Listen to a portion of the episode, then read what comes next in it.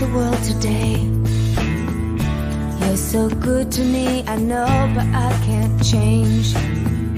Tried to tell you, but you look at me like maybe I'm an angel underneath, innocent and sweet. Yesterday I cried. You must have been relieved to see the softer side. I can understand how you'd be so confused. I don't envy you. I'm a little bit of everything. I'll roll into one. I'm a bitch. I'm a lover. I'm a child. I'm a mother. I'm a sinner. I'm a saint. I do not feel ashamed. I'm your hell. I'm your dream. I'm nothing in between. You know you wouldn't want it any other way. So take me as I am. This may mean you'll have to be a stronger man. Rest assured that when I start to make you nervous and I'm going to extremes, tomorrow I will change and today won't mean a thing. I'm a bitch, I'm a lover, I'm a child, I'm a mother, I'm a sinner, I'm a saint. I do not feel ashamed. I'm your hell, I'm your dream. I'm nothing in between. You know you wouldn't want it any other way. Just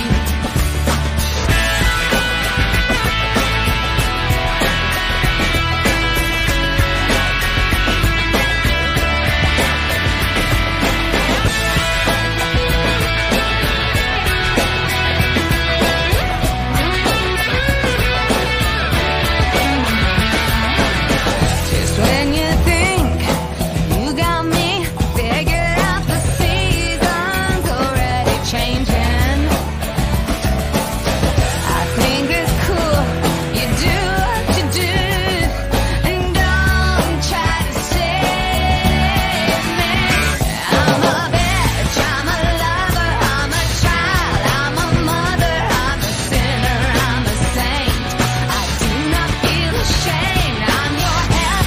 your dream. I'm nothing in between. You know you wouldn't want it any other way. I'm a bitch, I'm a tease, I'm a goddess on my knees. When you hurt, when you suffer, I'm your angel undercover. I've been numb, I'm revived. Can't say I'm not alive. You know I wouldn't want it any other way. Oj.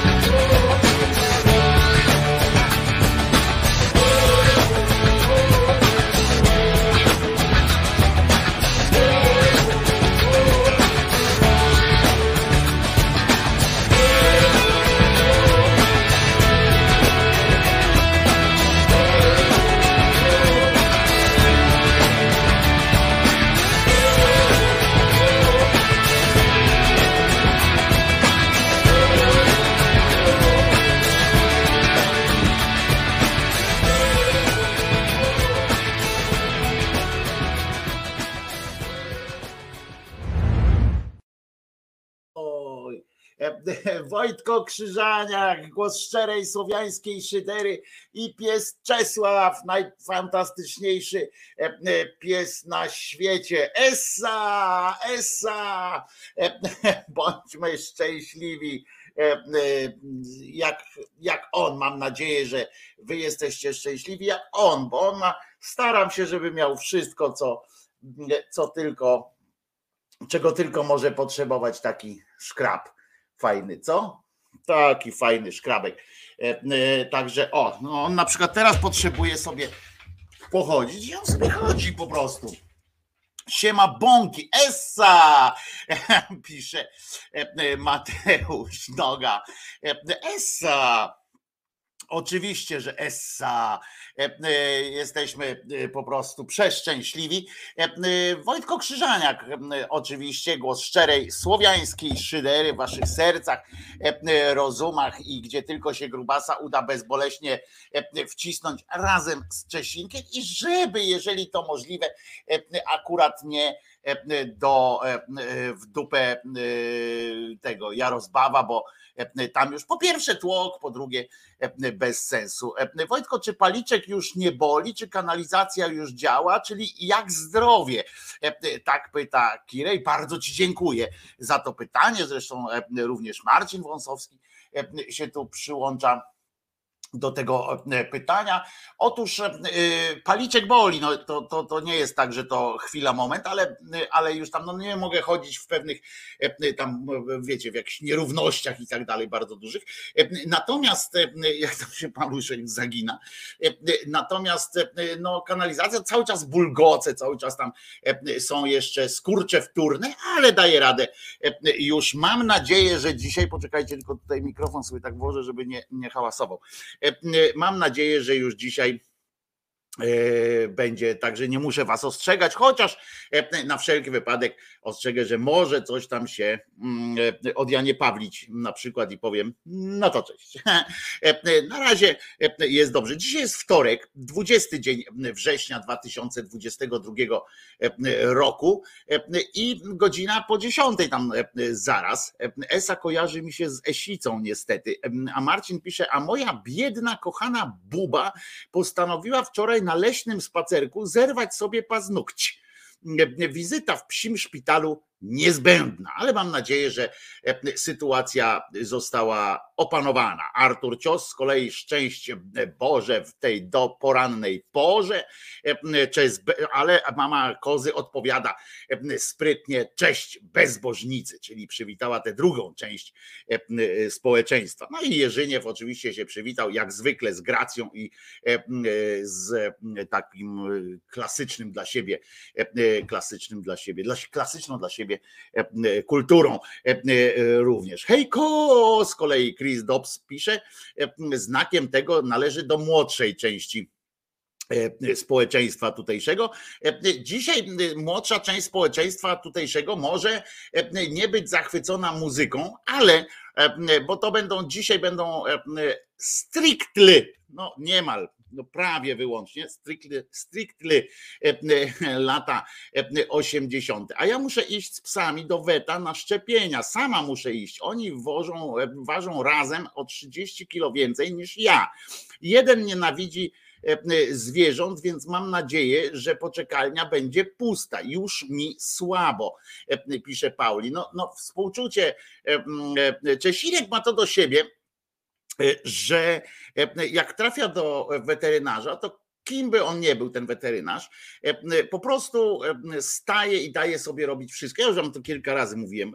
Po prostu, po prostu wszystko pozwala sobie robić panu weterynarzowi, pani weterynarce. Po prostu wszystko.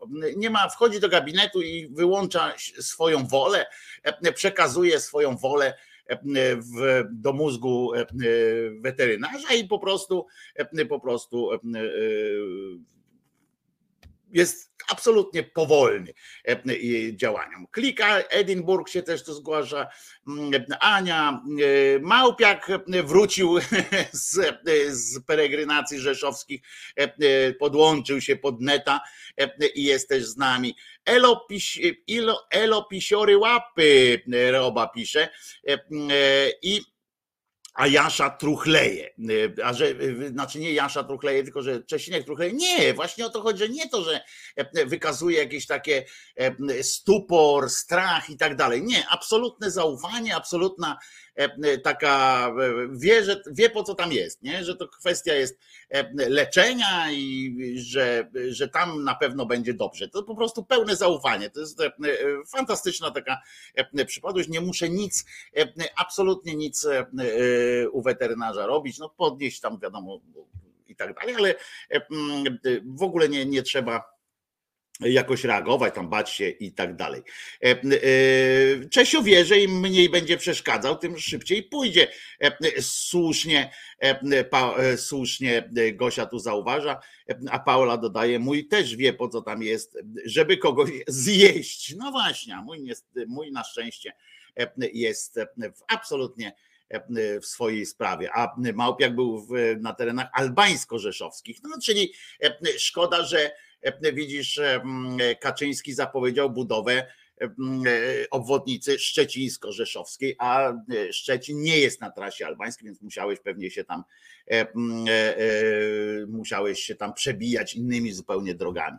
Zuza kocha wszystkie psy i ludzi, więc problemem jest, co by ją utrzymać, bo chce podejść do wszystkich. Z kolei Rafał Czaja ma takie doświadczenie. A Kołodziejczak top, pisze Alpin Star. Powiem wam, że to odnosi się do wczorajszej audycji w Polsacie Cokolwiek News, kiedy to Kołodziejczak spotkał się z, z, z Kowalskim, dwaj panowie K. Muszę wam powiedzieć, pani Gozdyra stanęła na wysokości zadania, w sensie zadania współczesnych mediów.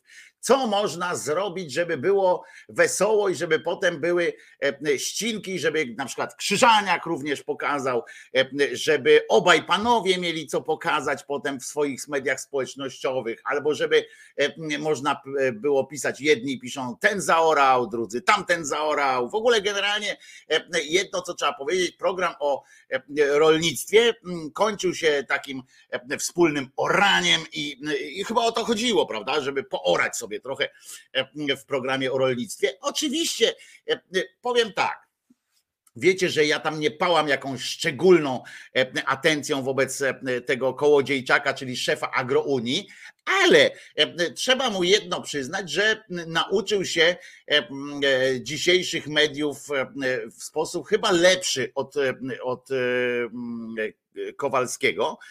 Gdyby tylko miał większe możliwości, i będzie miał pewnie, bo się tam dostanie jakoś do Sejmu albo w tę, albo w tamtą stronę, to zobaczycie dopiero, jak on będzie happeningi odpierdzielał. To dopiero będzie leper przy, przy nim, to jest małe fiki, bo tamten to wysypywał te zboża i tak dalej. Zobaczycie ten, jakie będzie happeningi robił, to się nam w głowie jeszcze nie, nie wyobraża nawet. Wczoraj przyszedł do Polsatu newsowego i dzięki uprzejmości pani Agnieszki Gozdyry miał okoliczność od razu, bo przed przygotowany, z plakatami przyszedł, i jak pan cymbał Kowalski, a wiecie, że obejrzałem to, bo nie, bo, bo nie staram się nie odpuścić, jak tylko wiem, że gdzieś jest Kowalski, to oczywiście antenki mi stają dęba i, i walczę o to, żeby, staram się nawet powstrzymać, wiecie, to jest jak z papierosem, staram się, ale kurczę, w ostatniej chwili, nawet jak nie obejrzę na żywo, to kurczę, kliknę później i, i jednak to zobaczę. Trudno się powstrzymać, wiecie, takie guilty pleasure. No więc Kołodziejczak wyjął, jak tamten mówił, to Kołodziejczak wyjmował kolejne tabliczki, znaczy plakaty takie z napisami Kowalski nie zna się na rolnictwie, Kowalski kłamie i Kowalski prowokator. Takie trzy przygotował sobie plakaty, wszystkie były akurat prawdziwe, z tym, że tam sobie też by mógł ktoś tam dopisać, a ja również na przykład, albo coś takiego, a ja manipuluję, ale, ale tam akurat w tej sytuacji wszystkie ręce na pokład, w związku z czym jak ktoś dojebuje Kowalskiemu, no to zajebiście, zwłaszcza, że i tak merytorycznie. No ale zaczął, zaczął swoją, swoją wizytę w studiu w ten sposób pan Kołodziejczak i też zaskarbił sobie moją sympatię, pamiętając, że to nie jest człowiek z mojej bajki, ale ja doceniam po prostu kreatywność kogoś. Jeżeli już media zrobiły z siebie pajaca, media jako takie, te elektroniczne, zrobiły z siebie pajac, gazety zresztą też, zrobiły z siebie pajaców, takie taką, to nie jest scena cyrkowa, bo w cyrku to trzeba naprawdę zajebiście, to jest sztuka cyrk, a tu jest taki ten kisiel i tak dalej. Jeżeli już tam zrobiły z siebie tego typu przybytek, no to kurczę, jak chcesz wejść w ten świat, no to robisz to najlepiej, jak, jak tylko potrafisz. Kołodziejczak w to, w to potrafi i, i się chłopina rozwija, bo pamiętacie jeszcze te nieporadne takie akcje, jak tam znalazł robaka w w jakimś kalafiorze z Hiszpanii czy coś takiego. To było takie nieporadne. Teraz ma ekipę fachowców, tam jeżdżą z nim plakaty wydrukowane na żyletę. Po prostu wszystko, zawsze ta biała koszula, wciągnięty brzuch. Tego mu akurat zazdroszczę, bo ja mu kurczę, Kołodziejczak, ale młody chłopak to, to jeszcze, jeszcze ma czas, żeby mu bebzą wywaliło. Ale muszę wam powiedzieć, że a to mi się po prostu tak po ludzku spodobało. Chyba też bym coś takiego mógł zrobić. Gdybym w ogóle miał kiedykolwiek ochotę przyjść do studia, żeby zobaczyć Kowalskiego na żywo. Chociaż kurczę, to jest, to by było kuszące. Muszę wam powiedzieć, żebym powiedzieć, jaki ty głupi jesteś. To byłoby dobre. Bo ja oczywiście potem by ta prawa znam powiedziała, że jaki cymbał, i zresztą sam bym pewnie się skrytykował, że jaki cymbał poszedł do telewizji, żeby powiedzieć kolesiowi, że jest głupi. Ale tak, no myślę, że jedynym powodem, żeby pójść na jakieś spotkanie z Kowalskim, takie notatek w mediach, żeby, żeby wszyscy zobaczyli, to jest to, żeby przyjść i powiedzieć mu, ty, ale ty głupi jesteś. Chyba, no, no bo o czym jeszcze mogę z nim rozmawiać, prawda? Jakoś nie czuję, nie czuję jakiegoś powodu, żeby, żeby to się udało. No w każdym razie wspomniany, już tutaj wyrwany do odpowiedzi pan z AgroUnii przyszedł przygotowany nie tylko z karteczkami, z różnymi plakatami, ale również w ten sposób przywitał pana, pana Kołowskiego. To jest trochę nieporadnie nagrane, takie wiecie, screen, screen tym łaperem i trochę tam potem musiałem, na początku przewinąłem. Nieważne, ważne, że jest meritum. A tutaj taki żart. Ja zacznę tą rozmowę od prezentu, który mam dla, który mam dla pana ministra. Panie ministrze, zeszyt, kredki, żeby pan sobie rysował łąki, pola, traktory i na tym, żeby pan skończył swoją przygodę z rolnictwem. Widzi pani, mamy dziś w polskim rolnictwie bardzo trudny czas, a tutaj taki żart. Ja... I to jest dobre, to jest obiektywnie dobre, to jest obiektywnie dobre, natomiast Natomiast po prostu, po prostu, no, wiecie, nie trzeba lubić tego gościa, żeby, wiecie, żeby uznać, że to akurat, to akurat mu wyszło, pojechało mu. I Kołodziejczak, czyli narodowy agraryzm, polska wieś musi uważać na niego, bo się dają nabierać, pisze Mateusz Noga. Ja tutaj nie będę wnikał, bo ze mnie rolnik jak z koziej dupy rajzentasze, w związku z czym nie będę się tutaj jako, jako rolniczy trybun unosił, ale, ale fantastyczne wystąpienie mało o Kirej, a Kirej jak normalnie naiwne dziecko we mgle tutaj pisze, bo mówi, a mnie to rozczarowało, bo słabo merytorycznie go styrał, zaczął trzęsieniem ziemi, a potem emocje nie eskalowały. No jak merytorycznie, po tylu latach, to jest też niesamowite, po tylu latach bycia w, w tym Pislandzie i w tych mediach, kręcąc jeszcze dłużej, widząc degręgoladę mediów i I, i takiego polityczno-medialnego bigosu, to ty, Kirej, naprawdę miałeś jakąś tam nadzieję, bo, bo, bo rozczarować może się tylko ten, kto ma jakieś oczekiwania. No nie mówię już nadzieję, no dobra, o, o, oczekiwania może tak, tak by to powiedzieć. Ja w każdym razie, ja w każdym razie nie wierzę temu gościowi Kołodziejczakowi, Kołodziejczakowi, ale doceniam jego kreatywność na tym śmierdzącym, śmierdzącym, gnijącym degręgoladą i mizeryją medialnym rynku. Po prostu doceniam jego, jego taką kreatywność na miarę mediów, jakich się dorobiliśmy po prostu. I I bardzo mi się to, bardzo mi się to w tym sensie podoba. Tak jak te filmy o wielkich jaszczurkach i tchórzofredkach bojowych i tak dalej. Z tego powodu mi się to podoba. I, i powiem wam, że, że tu miał rację, oczywiście pokazując, ja przypominam, że jednak Kowalski jest niezwykle, jest człowiekiem wielkim burakiem, w związku z czym założenie, że nie ma zdolności prowadzenia gospodarczych, tam rolniczych sytuacji, potem krowy dotykał, wiecie, to, to nie jest byle co. Ja też dotknąłem krowę kiedyś, próbując na przykład, o, na przykład kiedyś padłem ofiarą tego kretyńskiego zakładu, żeby próbować przewrócić krowę, prawda? No i nie udało mi się przewrócić krowy, tak odpychają, bo można oczywiście ją za nogi złapać i spróbować. A ze mnie Pudzianowski tam słaby, więc nie przewróciłem kozy, no i krowy i przegrałem zakład, ale wygrałem, wygrałem godność, bo udało mi się też nie wejść w placek tak zwany. No ale tak jak mówię, co kto lubi, tam ja się go nie boję też, to żeby było jasne, ja się go nie boję, tylko po prostu tylko na razie mnie ciekawi ten, ten koleżka. Ja dotykałam krowę dwa razy w życiu, bardzo miło to wspominam, polizała mnie nawet, czyli ona ciebie też dotykała. To jest fajne, bo ludzie często mylą coś takiego, że jak ktoś pogłaszcze psa, to mówi, że pies go dotykał, a to nie jest tak, nie?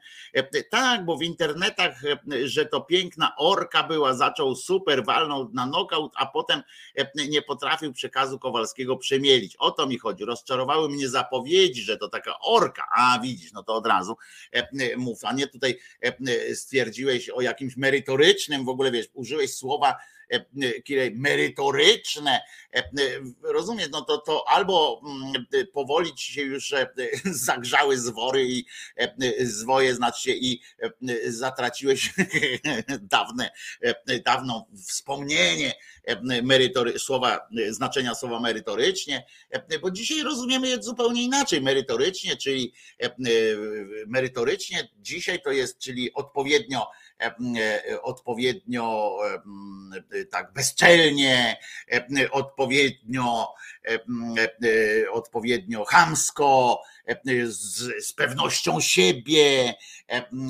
z głosem niepodlegającym, nie dającym szansy na dyskusję. To jest dzisiaj merytorycznie, to oznacza merytorycznie, bo zawsze zaorał ten, kto głośniej tam krzyknął, czy coś, czy coś takiego. I taka prawda jest. I, i, i już. No. A z tymi kredkami to już Kowalskiemu nikt nigdy nie da spokoju, pisze Artur. Otóż dadzą, bo już ludzie nie pamiętają. Już w międzyczasie to, to on przyniósł te kredki, zeszyt w ogóle też nie pamiętając o tym, że to są różowe, bo nie odniósł się do jego, do el gie be te u, tylko po prostu mu dał kredki.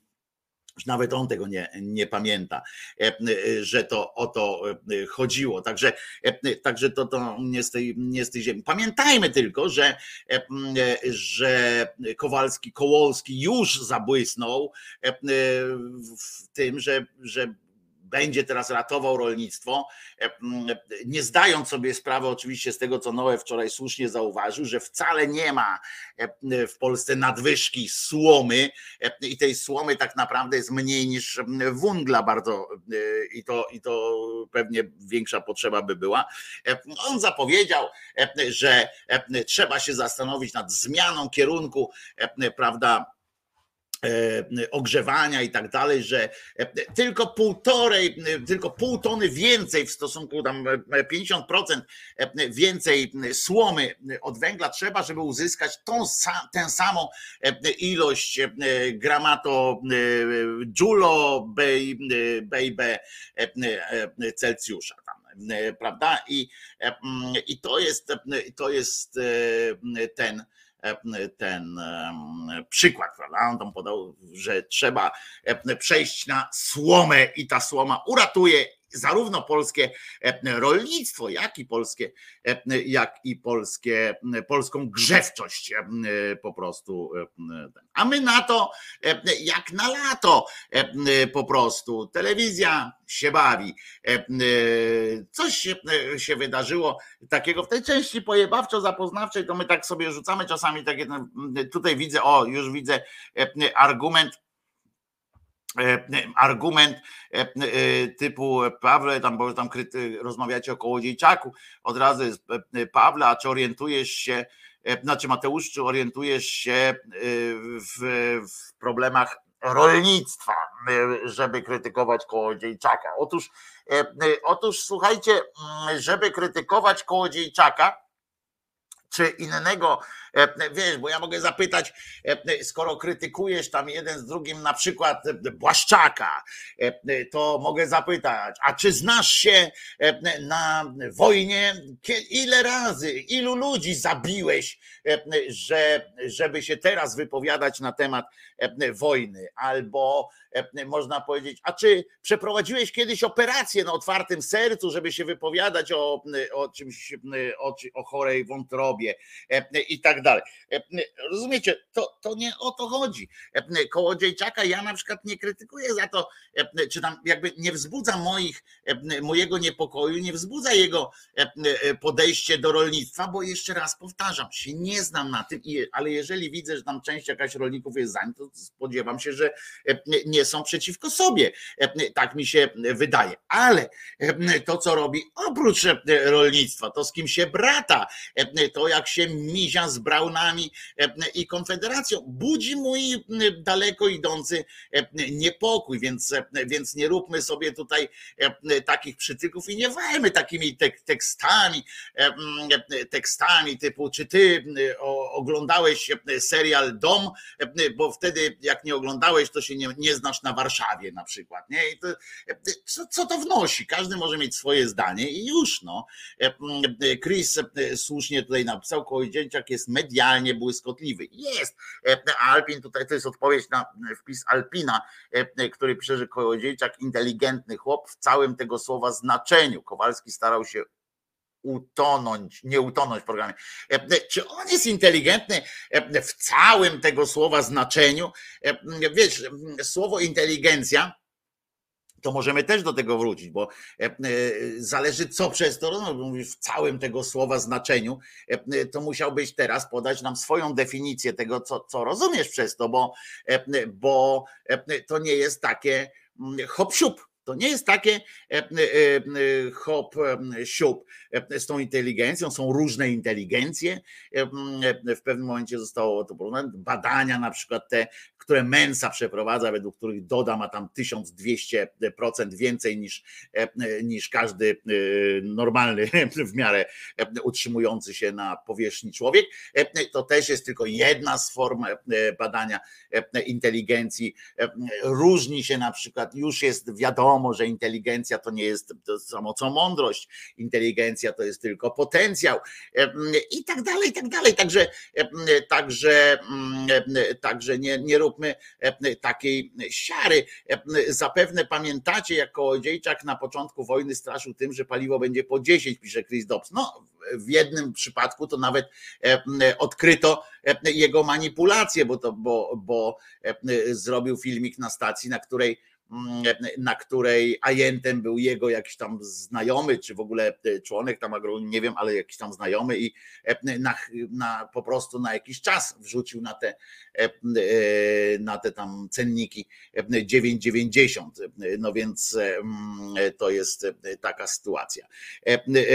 Inteligencja to jedno, jej użycie to drugie. Słusznie właśnie o tym, tak, tak, o tym właśnie mówię. Że to nie ma, że inteligencja jest tylko potencjałem różnym. Alpin pisze chłop, czyli że rozumiem, że to chłopską inteligencją taką, że to ma być jakoś tam, ja też nie wiem, co to teraz dzisiaj znaczy chłopska inteligencja, bo kiedyś się mówiło chłopski rozum i ja wiedziałem mniej więcej o co chodzi, że to było takie zdroworozsądkowe w najprostszym, najprostszym wymiarze, tak, czyli kropka, kropka, kropka, kropka, do najbliższej kropki, nie? Że chłopski rozum to było tak, do najbliższej kropki idziemy, że nie szukamy jakichś tam wariantów, że może kurczę, jakbyśmy przeszli troszeczkę, zboczyli z trasy inną kropkę, to byśmy skrzyżowali, to może by coś się fajnego wydarzyło. To, to, to tak nie jest. Nie? I, i chłopski rozum to było coś takiego właśnie, że do najbliższej kropki, najprostszym, najprostszym, najprostszym i tak dalej. Panowie tutaj dalej tłuką, tłuką teraz się, kto bardziej zna Mateusza. Jest taki i kto bardziej może powiedzieć, że się zna na rolnictwie. Czy Mateusz, czy Noe i Julo ma tam, Julo jest w roli sędziego. Ludzie, odpuśćcie sobie. I to tłumaczą, ojciec jest rolnikiem, wychowałem się na wsi, ale to tylko taki mój argument z tyłka. Drugi mówi, a ja mam truskawkę. No kurde, naprawdę idziecie w taką sytuację, że naprawdę, żeby kogoś... Przecież możecie, można, może być tak, że jeden rolnik uważa tego Kołodziejczaka za fajnego gościa, za słuszną sprawę, mówi i tak dalej. Drugi mówi, nie, nie zgadzam się, będę głosował na P S L. Trzeci mówi, a to jest na ziol. Czwarty mówi, a to nie. No i ludzie, no i można, no i nie ma, nie ma, a teraz Gosia się jeszcze włączyła, że rozmawiamy i, i tak dalej. No ludzie, ludzie, co to za różnica? Możecie nie, nie, nie kochać, no. Się, to czy w Kołodziejczaku, czy, czy, czy w kimś innym. Każdy ma swoje zdanie na, na ten temat, ale i bardzo dobrze się kłócicie, nawet znaczy wspieracie się o to swoje zdanie, jakoś tam je motywując, ale nie tym, kto jest lepszym rolnikiem. No, kurde, ja na przykład jak patrzę na taki filmik, zobaczcie, zobaczcie co, co zobaczyłem i uwaga, postaram się to znaleźć. Nie, jakoś nie widzę tego. Dlaczego tego nie widzę? Muszę to, muszę to zna- a, już jest, jest, dobra, mam. I słuchajcie, i patrzę na coś takiego. Ja się nie muszę, nie muszę być leśnikiem, żeby ani eksporterem jakimś szczególnym, żeby wiedzieć, że to się dzieje źle po prostu, że to jest złe. Bo oto macie filmik poglądowy z wczoraj, z portu Gdańsk, z którego, w którym nieustająco stoi właśnie takie kolejki. Ona się przesuwa i pakują cały czas na statki. Tyle drewna. Proszę, zwróćcie uwagę, to są bele, wielkie bele drewna, które wagony, to są dziesiątki wagonów i one się przesuwają po prostu i jak jeden się skończy pociąg, skład, to przypływa, przyjeżdża następny. Tego, to się nie bierze, to, to drewno to nie jest, to drewno to nie jest kupione w Ikei albo w Leroy Merlin, przeciwnie, to każdy, każda z tych beli to, to co najmniej jedno drzewo, prawda? Bo czasami niektóre są, jak tam jest sosen i tak dalej, to, to może być i dwa. Ale to, to, to, to ja nie muszę kończyć, rozumiecie, S G G W, żeby widzieć w tym przerażający, przerażającą wiadomość dla nas wszystkich, że, że tutaj niedługo, jak mówimy o powodziach, o takich rzeczach, to ja nie muszę naprawdę kończyć S G G W, żeby wiedzieć, że jak jest połać ziemi, pozbawiona udrzewienia, tam nie wiem jak to się fachowo nazywa, że po tym będzie woda spływała po chwili jak po, po asfalcie i że będzie wpływała wszędzie, tylko nie, nie zostawała w tym polu. Po co są drzewa na polu? Po co jest, po co są łąki? Po co są krzewy i tak dalej? No po to, żeby zatrzymywać wodę między innymi, żeby zatrzymywać tę wodę w ziemi, żeby dawać jej cień również i tak dalej. Ja już porzucę ten aspekt tlenu, bo i tak wiadomo, że dziewięćdziesiąt procent tlenu w naszej atmosferze to są morza i oceany, a nie, nie tylko te drzewa. Ale patrzę na to, ja naprawdę nie muszę do każdego z was powiedzieć, na przykład jak mi ktoś Ktoś teraz powie, no zawsze wycinali i, i jest. To ja nie muszę do kogoś powiedzieć, stary, ale ja kiedyś w lesie byłem bardziej i, i, i już. No. Po co to, I, żeby to się...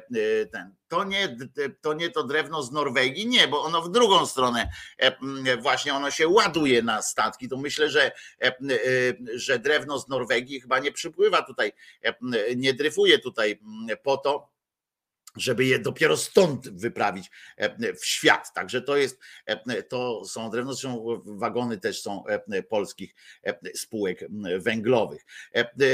Więc, więc naprawdę każdy z was wie, że jak pójdzie gdziekolwiek do lasu, to kiedyś można było, ja wiem, za komuny było lepiej, oczywiście no takie pieprzenie, nie, ale, ale jest taka prawda, że kiedyś się szło, szło, szło, szło, szło, szło, szło i się można było zgubić w lesie. Teraz coraz mniej się można zgubić w lesie. Oni zaczęli, znaczy nie zaczęli, bo to już od jakiegoś czasu trwa, teraz tną te drzewa, tak wiecie, od, naj, od samego środka lasu w, w głąb.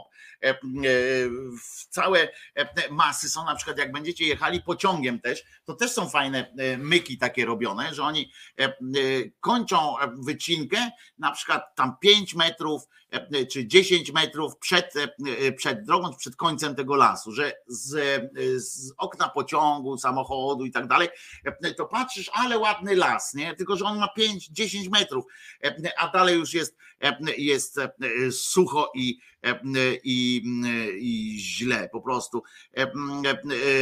Trójmiejskie lasy są przeorane, pisze Gosia. Tak, ja pamiętam, akurat tu mogę powiedzieć właśnie przykład z, z anegdot, czyli z siebie.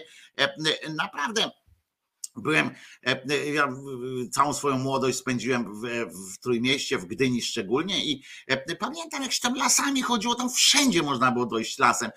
Trójmiejski Park Krajobrazowy, krajobrazowy łączył Wejherowo, kurwa, z Gdańskiem i jeszcze dalej szedł. I, i wszędzie można było iść, iść, las, z lasu nie wychodzić i dojść na koniec, drugi koniec Trójmiasta. Tego nie ma. Tego niestety już nie ma. Ostatnio jak byłem, to też poszedłem do lasu i szedłem, szedłem i nagle patrzę taką trasą, którą kiedyś tam była ścieżka zdrowia, rozumiecie, nawet. I tak idę, idę tą ścieżką zdrowia, którą kiedyś biegałem, i nagle patrzę, takie światło się widzę, już tam gdzieś tam się robi. A mówię, może coś tam przesieka jakaś. Patrzę, nie ma, koniec lasu. I przez sto metrów najbliższe nie ma lasu, nie? Dopiero potem. No więc, no więc tak to niestety wygląda, że nadzieja w parkach narodowych, pisze Loli. No, tak jak piszesz, lol, loli. Parki narodowe są cięte również, tylko że bardziej, bardziej, że parki narodowe się charakteryzują tym, że trudniej tam wejść i sprawdzić, co się tnie po prostu, niestety. No i chyba, że mieszka w nich, na przykład w takim parku mieszka Marta Kaczyńska i ma akurat ochotę mieć łąkę pod domem, a nie las, no to wtedy jej też robią łąkę. Albo na przykład kościołowi oddadzą na jakieś sanktuarium i będzie dobrze. Teraz znowu kombinują z jakimś obrazem. Jakiś, ktoś mi z was przypomni na pewno, jakiś, jest taki obraz, który jest jeden z takich no, największych dzieł w Polsce, który jest, i, i on jest we władaniu państwa, ale już trwają rozmowy, rozumiecie, żeby go wydzierżawić, żeby go użyczyć, coś tam kościołowi, oczywiście na wieczne nieoddanie, bo tam kościół do jakiegoś celu go potrzebuje, żeby go pewnie tam namawiać ludzi, żeby pod nim wota kłaść. Już takie rzeczy też są, także przekażą niedługo kościołowi, rozumiecie, jakąś, jakąś, jakiś obraz. No, bo co? Bo wiecie, dlaczego to robią? Bo mogą. Tak jak wchodzą na górę, bo mogą. Tak tutaj to samo. Drzewo, drzewo, drewno po prostu zapindala na świat. To jest nasze, przestali robić ten węgiel, zaczęli po prostu, stwierdzili, że będą sprzedawali węgiel instant, czyli to, z czego dopiero węgiel powstał. Nie? Po prostu jesteśmy ogołacani. Kto, wiecie, że to nie jest tak, że, jeszcze raz powtórzę, i wcale nie jestem leśnikiem, nie? Żeby móc się wypowiedzieć o tym, że coś jest, ale mało tego, a jakby to był leśnik i się wypowie inteligentnie, w sensie, że wytłumaczy mi pewne mechanizmy, to też się ucieszę. Także każdy ma tu swój dobry, fajny głos. No to co? Słuchamy muzyki. Powiedziałem, że dzisiaj będzie głównie muzyka z lat, z lat osiemdziesiątych. Zacznę od, ale nie tylko, nie tylko.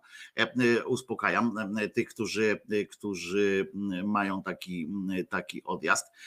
Będzie kilka takich rzeczy, które, które, na które czekaliście, bo dupę truliście, że ja pindolę. A może zacznijmy w ogóle od tego, o co mi truliście. Ale to chyba będzie naprawdę, nie będę więcej. To kiedyś jeszcze było, jeszcze mówić, no jakby było, to by było fajnie. No to macie Depeche Mode, ale muszę wam powiedzieć, przy okazji Depeche Mode, że zaimponowali mi, rozumiecie, zaimponowali mi Depeche Mode jako jeden z niewielu wykonawców takich topowych. Zabezpieczają, że na przykład YouTube nie może ich puszczać, znaczy nie mają zgody w Rosji, w Rosji na, na puszczanie Depeche Mode z YouTube'a. Zablokowali, kurczę, Rosję na, na tym, powiedzieli, że w dupie was mamy, nie będziecie nas słuchali, nie będziecie z nami obcowali w, ten, w takiej sytuacji, skoro nie jesteście tacy. I tak się niech się cieszą, bo i teraz Rosjanie mogą obejrzeć, mogą posłuchać sobie Depeche Mode, ale tylko, bo również na Spotify'u rosyjskim zablokowali, że nie ma, po prostu na Spotify w ogóle teoretycznie nie, ale nawet jak spróbują wejść jakoś inaczej, to zobaczycie, co tam jest, kurczę, mają ograniczone. I, i to mi się nawet, no, szanujmy ich za taką decyzję, ale teraz Rosjanie mogą tak z Depeche Mode sobie się zabawić, jak Elblążanie w trakcie wielkiego otwarcia mogli uczestniczyć w koncercie. To był dopiero odjazd, zorganizowali koncert. Cała ta chucpa tam wielka, wiecie, dwa miliardy najpierw wydali, więcej niż dwa miliardy wydali na budowę tego czegoś, znaczy na budowę, na kopanie tego czegoś. Potem wydali jakieś drugie tyle na organizację tej imprezy. Telewizja zrobiła z tego wielki, wielkie widowisko. Zatrudnili piosenkarzy, powiedzieli, ściągnęli tam ludzi, żeby przyszli ludzie zobaczyć, jak to jest fajnie. Po czym ogrodzili płotem scenę, ogrodzili płotem, a żeby dopełnić tego wszystkiego, żeby już, żeby już absolutnie nikt nie mógł tam rzucić, nie wiem, pomidorem czy czymkolwiek, nie wiem, czego oni się spodziewali. Oni naprawdę już nie, nie spodziewają się niczego dobrego. Ta władza już się nie spodziewa niczego dobrego po ludziach, tak po prostu, spontanicznie. Wszystko musi być wyreżyserowane, bo jak już nie dopuszczą do niczego spontanicznego. Nawet do koncertu piosenkarza jakiegoś. I nawet nie był to Norbi. Nie wiem, czy, czy Norbi i Brzozowski, co oni teraz będą, gdzie oni będą śpiewać teraz, jak już kto ich zaprosi, jak już, kurczę, oni śpiewali już tylko na tych telewizyjnych imprezach. No ale zobaczymy. W każdym razie telewizja zrobiła koncert, rząd, cały budżet, wysiłek budżetowy na ustawienie świateł i tak oto można było to oglądać. Zobaczcie, jak się ludzie w Elblągu mogli bawić. Dobre, co? Naprawdę, naprawdę mnie to cieszy. Ludzie to mogą zgodni. Ten okej. I płotek. I nie ma, nie ma oglądania, nie ma oglądania, nie ma, nie bydło, nie będzie wchodziło, nie będziecie się bawić. I tak samo jest z Depeche Mode w Rosji. To akurat dobrze, a tutaj dobrze wam ci, którzy są za tymi pisiorami, za tymi wszystkimi ich głupimi pomysłami, dobrze wam, jeżeli tam chcieliście przyjść naprawdę na ten popieprzony koncert, kurwa, żeby sobie zobaczyć koncert jakiegoś tam pochrzęsta w ramach i żeby w ogóle tam przyjść, kurwa, i uświetniać swoją osobą, to dobrze wam, że przynajmniej, że deszcz na was padał i że kurwa, że zamknęli wam ten, ten burdel.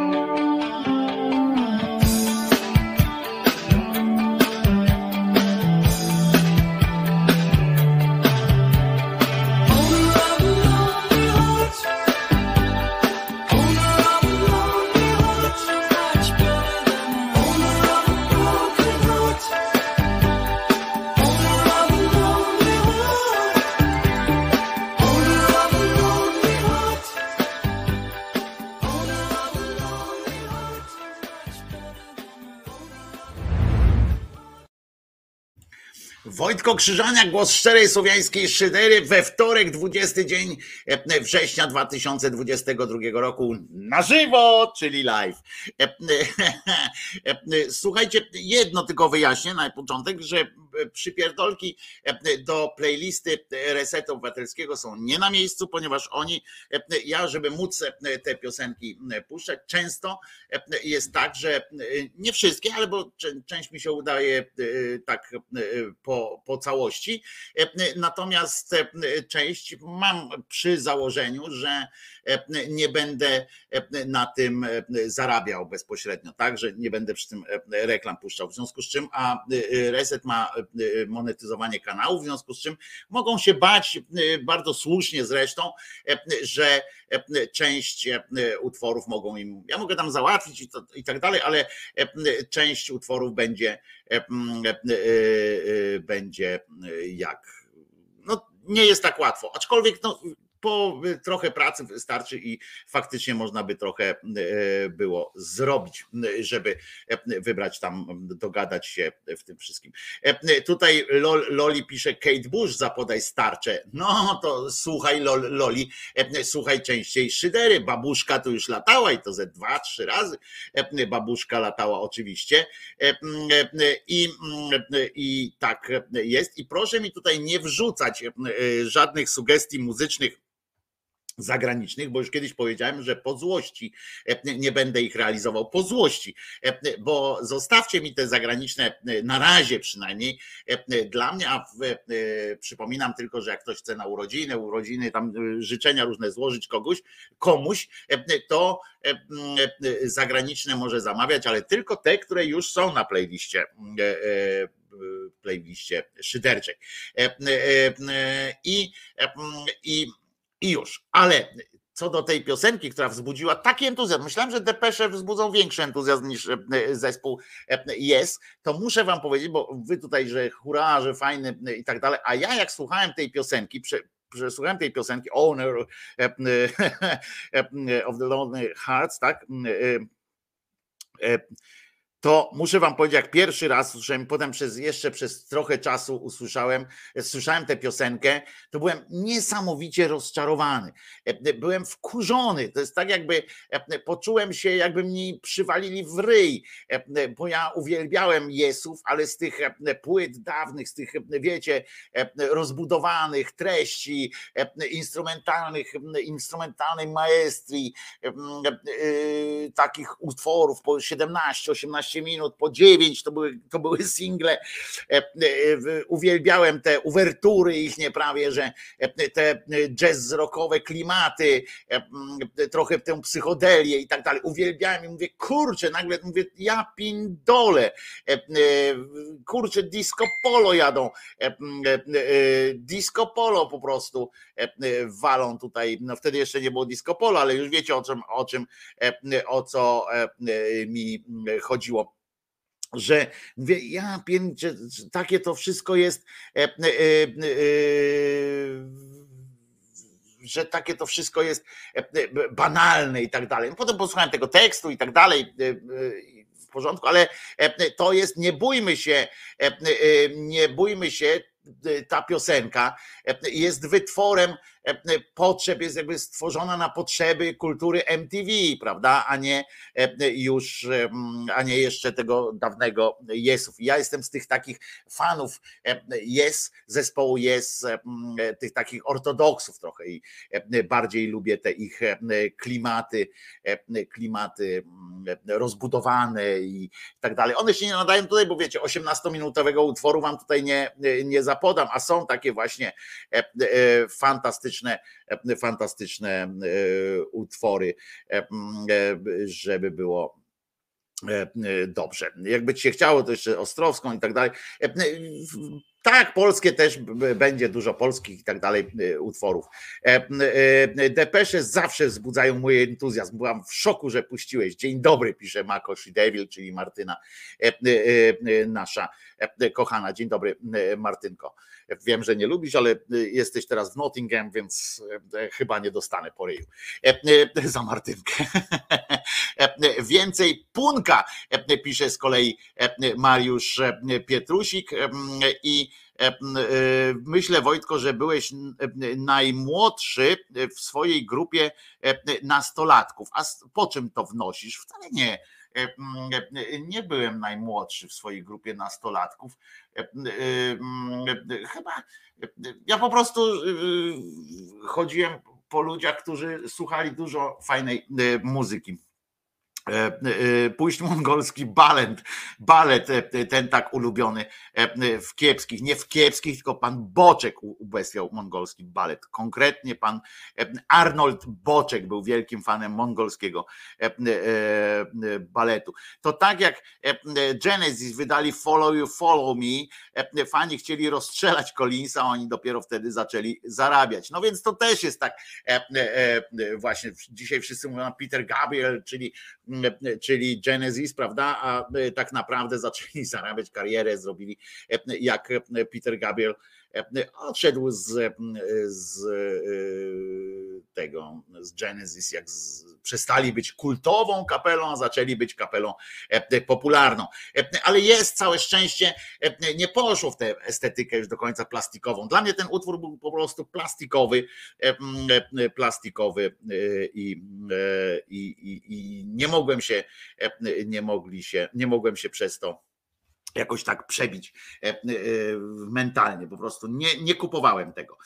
Ale dzisiaj słucham tego z, z takim samym, z takim samym entuzjazmem jak wy. Ale teraz coś z informacji. Otóż specjalnie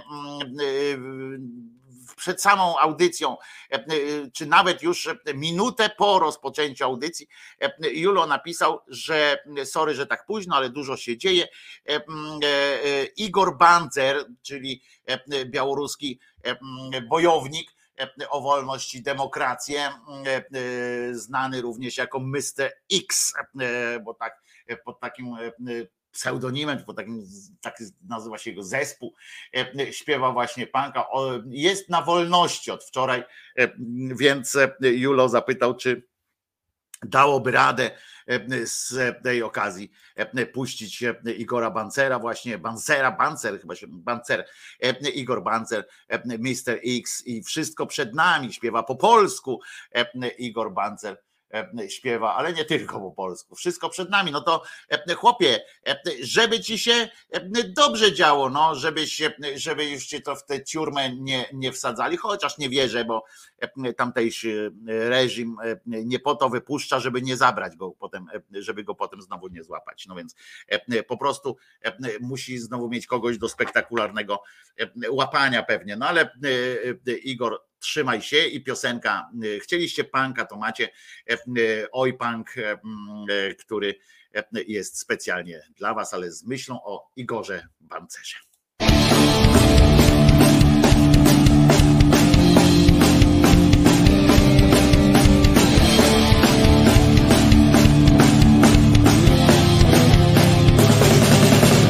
Zaszerunie na miejscu patrzą na mnie każdego dnia. Nie wkurwiony zapała. Serce szczery cały ja, lecz mam głęboko w sobie porządek swych obywateli. Wybrałem drogę życia swą, teraz wiesz mnie już nie zmienić. Wiem jedno, panią przyszłość mamy. Nie leżymy w żaden sposób, prorokom nie ufamy. Niepotrzebny na mnie ten, żeby prowadzić nas. Wierzymy w siłę pieśni oraz w przyjaźń, która łączy nas. Po planie białej dumie o krwawych rewolucjach. Został dla idiotów, co potrzebują. Przywódcy mamy własne idee, mamy swoje marzenia. Realizujemy i bez swojego pierdolenia. Możesz wymyśleć o nas najgorsze ploty albo zacznienie polewać wszystkim brudem. Na formy jesteś macho, a w realu zwykłym chujem. Chodzimy ulicami, gdzie o wszystkich pięści decydują. Wiem jedno, panią przyszłość mamy. Nie wierzymy żadnym wodzom, prorokom nie ufamy. Niepotrzebny na mnie ten, żeby prowadzić nas. Wierzymy w siłę pieśni oraz przyjaźń, która łączy nas.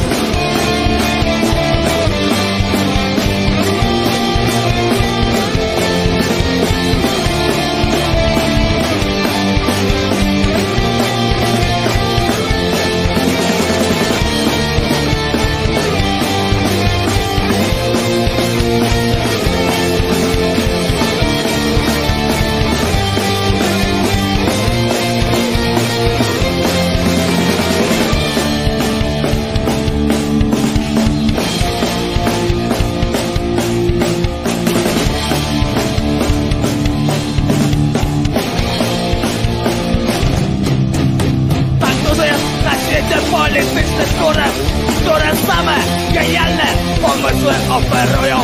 Mogą ci odwiedzać tym, co co będziesz chciał, byle byś się wciągiem w tych rozgrywkach stał. Lecz mamy na karku jeszcze własne głowy, nie rajcują nas plastyki ani sierp. Złotem hołdujemy przestanie, zawsze z sobą bądź. Będziemy pić, napierdalać się i słuchać. Oj, wiem jedno, wspaniałą przyszłość mamy. Nie wierzymy żadnym mocom, prorokom nie ufamy. Niepotrzebny nam liter, żeby prowadzić nas. Wierzymy w siłę myśli oraz przyjaźń, która łączy nas. Wiem jedno, wspaniałą przyszłość mamy. Nie wierzymy żadnym mocom, prorokom nie ufamy. Niepotrzebny nam liter, żeby prowadzić nas. Wierzymy w siłę myśli oraz przyjaźń, która łączy nas.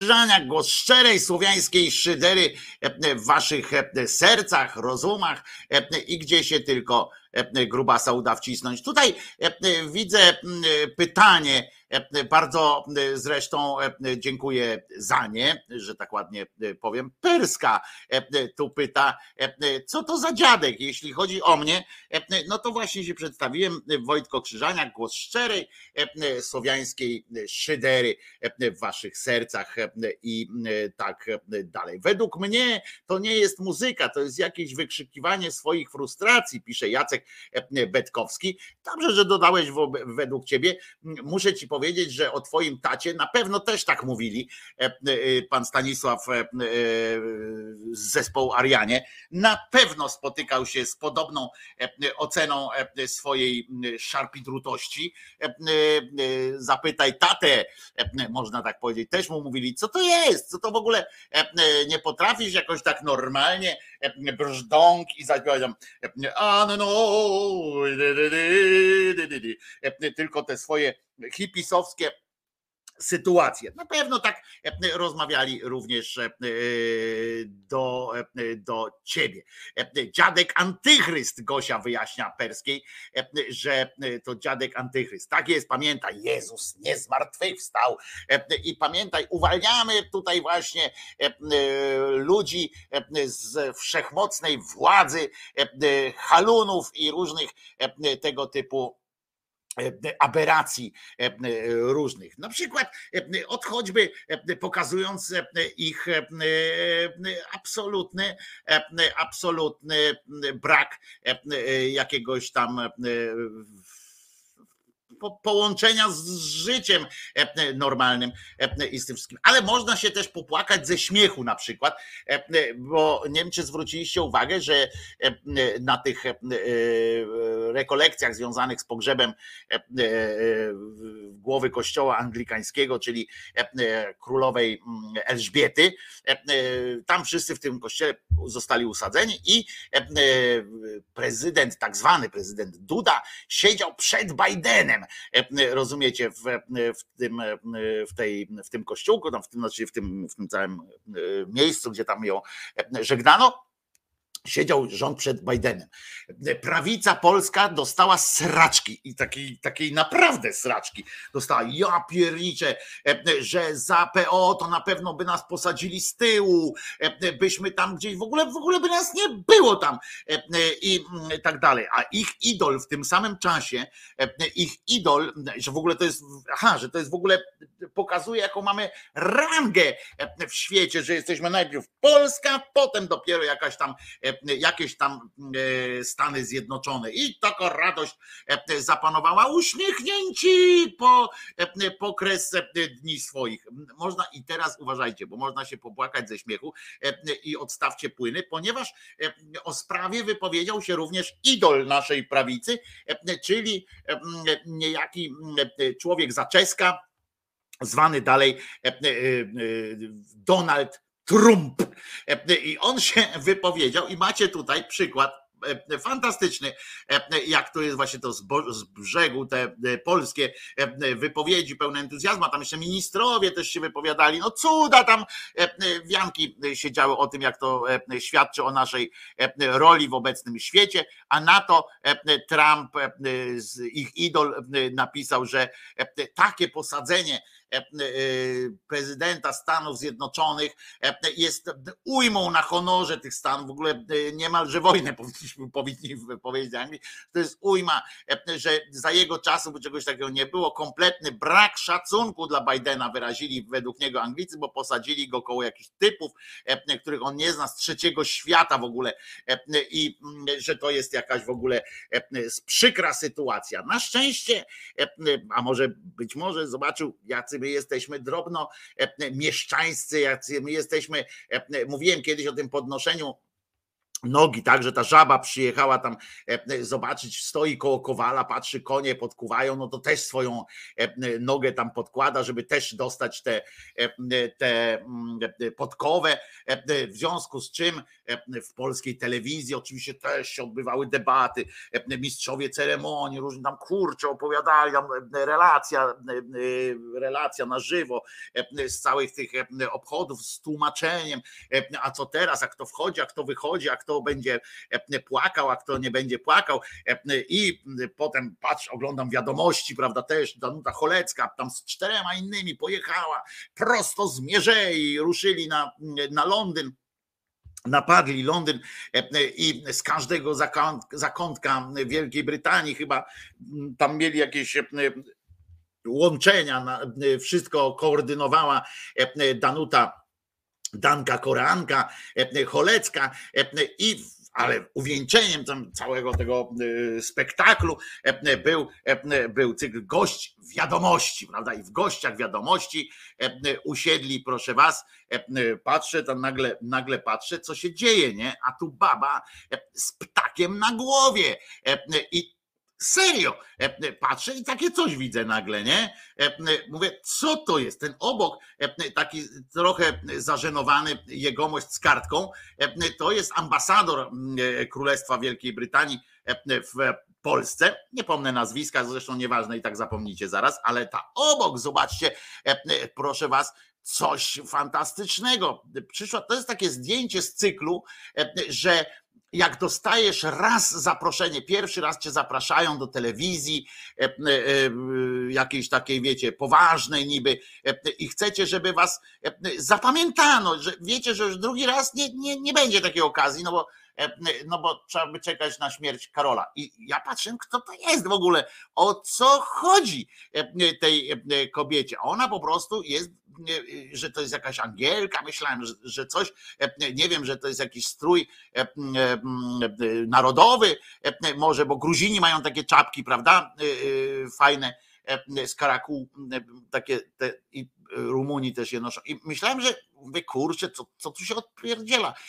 I się okazało, że to jest pani doktor, rozumiecie, Wioletta Wilk-Turska, ekspert do spraw brytyjskich. Pani ekspert tam się wypowiadała dosyć dosyć swobodnie, na przykład twierdząc, że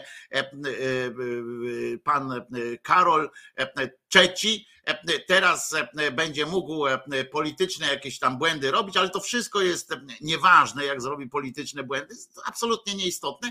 Ważne, żeby był sympatyczny dla ludzi, że jak nie będzie sympatyczny dla ludzi, to, to on wtedy na tym mocno, mocno przegra. Ja na to mogę tylko, tylko zaproponować inny fragment telewizji publicznej, bo tam się właśnie to jest, rozumiecie, im bardziej poważny program, niby poważny program w tej telewizji publicznej, to ja wiem, że o, jeszcze, bo w T V N jeszcze trochę walczy z nią pani, pani ta Olejnik, bo ona też lubi nakrycia głowy, i tam kiedyś, pamiętacie, wjechała też z takim ptakiem na głowie, że, że będzie Polska gola, Polska gola, taka jest kibiców wola i coś takiego, ale tutaj patrzymy, no i ja na to mogę zareagować tylko w jeden sposób, pokazać w ogóle generalnie powagę telewizji publicznej. Tu jest na przykład przykład z, z programu Elżbiety Jaworowicz. No to wiecie, że będzie śmiesznie, prawda? To, to już oczywiście tam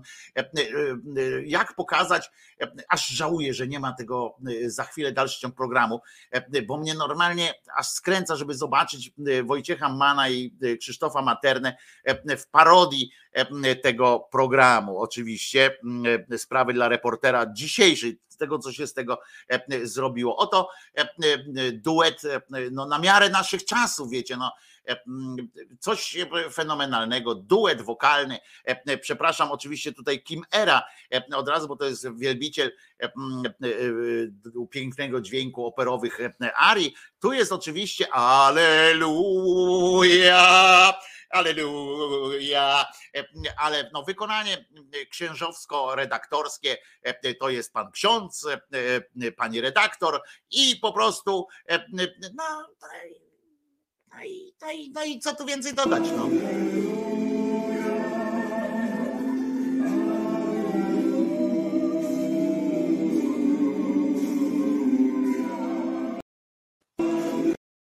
I oni naprawdę to puszczają, wiecie, żeby ten program chociaż na żywo szedł, nie? Bo te wiadomości to szły na żywo, że tej kobiecie nikt tego kapelutka nie zdjął przed audycją, przed emisją, to, to już jest trudno, no to wpuścili ją, dobra, nie? Ale to oni nagrywają i ona potem siedzi, nie wiem, czy ona w ogóle jest, może ona jest naprawdę niepełnosprytna już w mózgu i, i coś tam jej odwaliło i się tym nie, w ogóle nie wie na przykład, że to się odbywa, ona nie ogląda, nie wiem, być może niezbadane są, są ludzkie jakby losy człowieka tutaj na ziemi, prawda? Bo, bo to Pan Bóg rozum nosi, prawda? Ludzie coś mówią, a Pan Bóg kulę nosi i tak dalej, i tak dalej. Głupoty są różne. I zobaczcie, pani Wioletta Wilk-Turska, to nie jest z tych turskich, żeby też było jasne. Ekspert do spraw brytyjskich, nie? I człowiek by pomyślał, że może powie coś o, o, o armii albo coś, ale to ona jest bardziej od spraw brytyjskich, brytyjskości, jakby tam tego, co jest bardziej brytyjskie, od tego, co jest mniej brytyjskie. My ekspertów mamy na swoją miarę, ale mamy też całe szczęście ekspertów od, od zdrowia i tak dalej, o tym, że pani Perea, prawda, która już ostatnio jest obśmiewana i znaczy nie tyle obśmiewana, nawet co oskarżana po prostu o kradzież z tymi tam czaszkami, z, tym, z tymi bębenkami, które ona opierdala w tym swoim sklepie i ona jeszcze na dodatek, jak tam Stanowski po niej pojechał, że, że to po prostu ludzie odkryli, że te bębenki, którymi ona grała tam w, też w tym samym programie, pani, pani Elżbiety, to, że one na AliExpress można kupić po, po po trzydzieści, a ona sprzedaje po trzy tysiące, to, to ona odpowiedziała, że to wcale nie są te, to, to jest inne, wy się mylicie, to każdy może zrobić coś, ale my mamy szczególne i potem uważajcie i ona, jaki to jest poziom, ona się nawet od PiSu nie nauczyła kłamać tam poważnie, bo oni wrzucili tam z tego sklepu, od tej Perei, wrzucili do internetu film, żeby pokazać, jak to jest handmade robione i jak to jest specjalnie dla niej robione. No i pokazują filmik i oczywiście sprytni internauci od razu wrzucili to w Google, tam poszukiwanie googlowskie, ten fragment filmu. Google już ma takie algorytmy, że po prostu to znalazł od razu. I wrzuca i patrzy, patrzą, że to jest z jakiej fabryki po prostu tych czaszek i tych czaszek tam w piździec leży i to właśnie oni sprzedają i nikt nie pisze, że one są na coś zdrowe, że one wątrobę leczą albo coś takiego. I ona, a ona dalej, ona wrzuciła ten, rozumiecie, to jest, to jest tak jakby wrzucić, nie wiem, jakby ktoś wam powiedział, że ukradliście ten samochód, a wy mówicie, nie, nie ukradłem temu, tego samochodu, zobaczcie jak nim jeżdżę, nie? Że jak go kupuje i potem rzucacie filmik, na którym facet, jakiś obcy facet kupuje ten samochód i nim wyjeżdża z salonu i, po, i mówicie, i co? Mówiłem, że to ja kupuję, no ale mówią, to nie jesteś ty. Co ty pierdzielisz? No przecież co, ja siebie nie znam. No i pani Perea tak to robi. I tak się robi wszystkich po prostu w ciula. Tak samo jak ten rząd robi nas w ciula. Dzięki czemu zresztą są ludzie, którzy potrafią wykorzystać potencjał płynący z na przykład z pinokizmu polskiego premiera. Otóż kiedyś pokazywałem takie gadżety, prawda, takie gęby, takie główki, główki Morawieckiego z takim długim nosem, które mogły być jako wieszaki, prawda, na ręcznik w łazience, tak przyklejało się i tam jako ręcznik, et cetera. A teraz, proszę was, na przykład powstała taka oto, taki oto pomysł, ktoś miał z gadżetologii różnej. Ja tu nie, nie reklamuję, nawet nie wiem, kto to sprzedaje, ale niezwykle mi się to spodobało.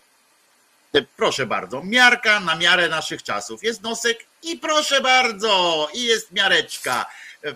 Przeczytałem, że to się sprzedaje jako, jak ciepłe bułki. Proszę bardzo, można? Można zarobić, nawet można cieszyć się, bo gdyby on nie kłamał, to by takich pomysłów fajnych nie było. Widzicie, i to wraca i zobaczcie, można to skrzywić i to dalej wraca. Nawet okulary ma gustowne po prostu. Także, także można, można.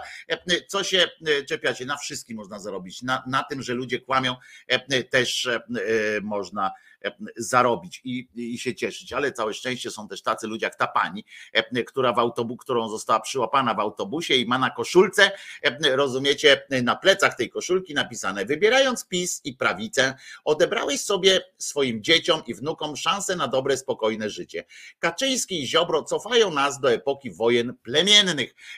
Z takim, w takiej koszulce idźcie na miasto i to dopiero jest odwaga. Mówię poważnie, bo myślicie, że w, w naszych czasach, kiedy jest tak strasznie, ludzie są kłótliwi, nawet tutaj widzicie między sobą, nie potrafimy czasami utrzymać języka na wodzy, tylko tam od razu emocjonalnie coś, coś ruszamy, to nawet wtedy, nawet z takiej okoliczności, to sobie wyobraźcie, że chodzenie z taką koszul- w takiej koszulce, jazda autobusem może być przyczyną wielu groźnych chorób.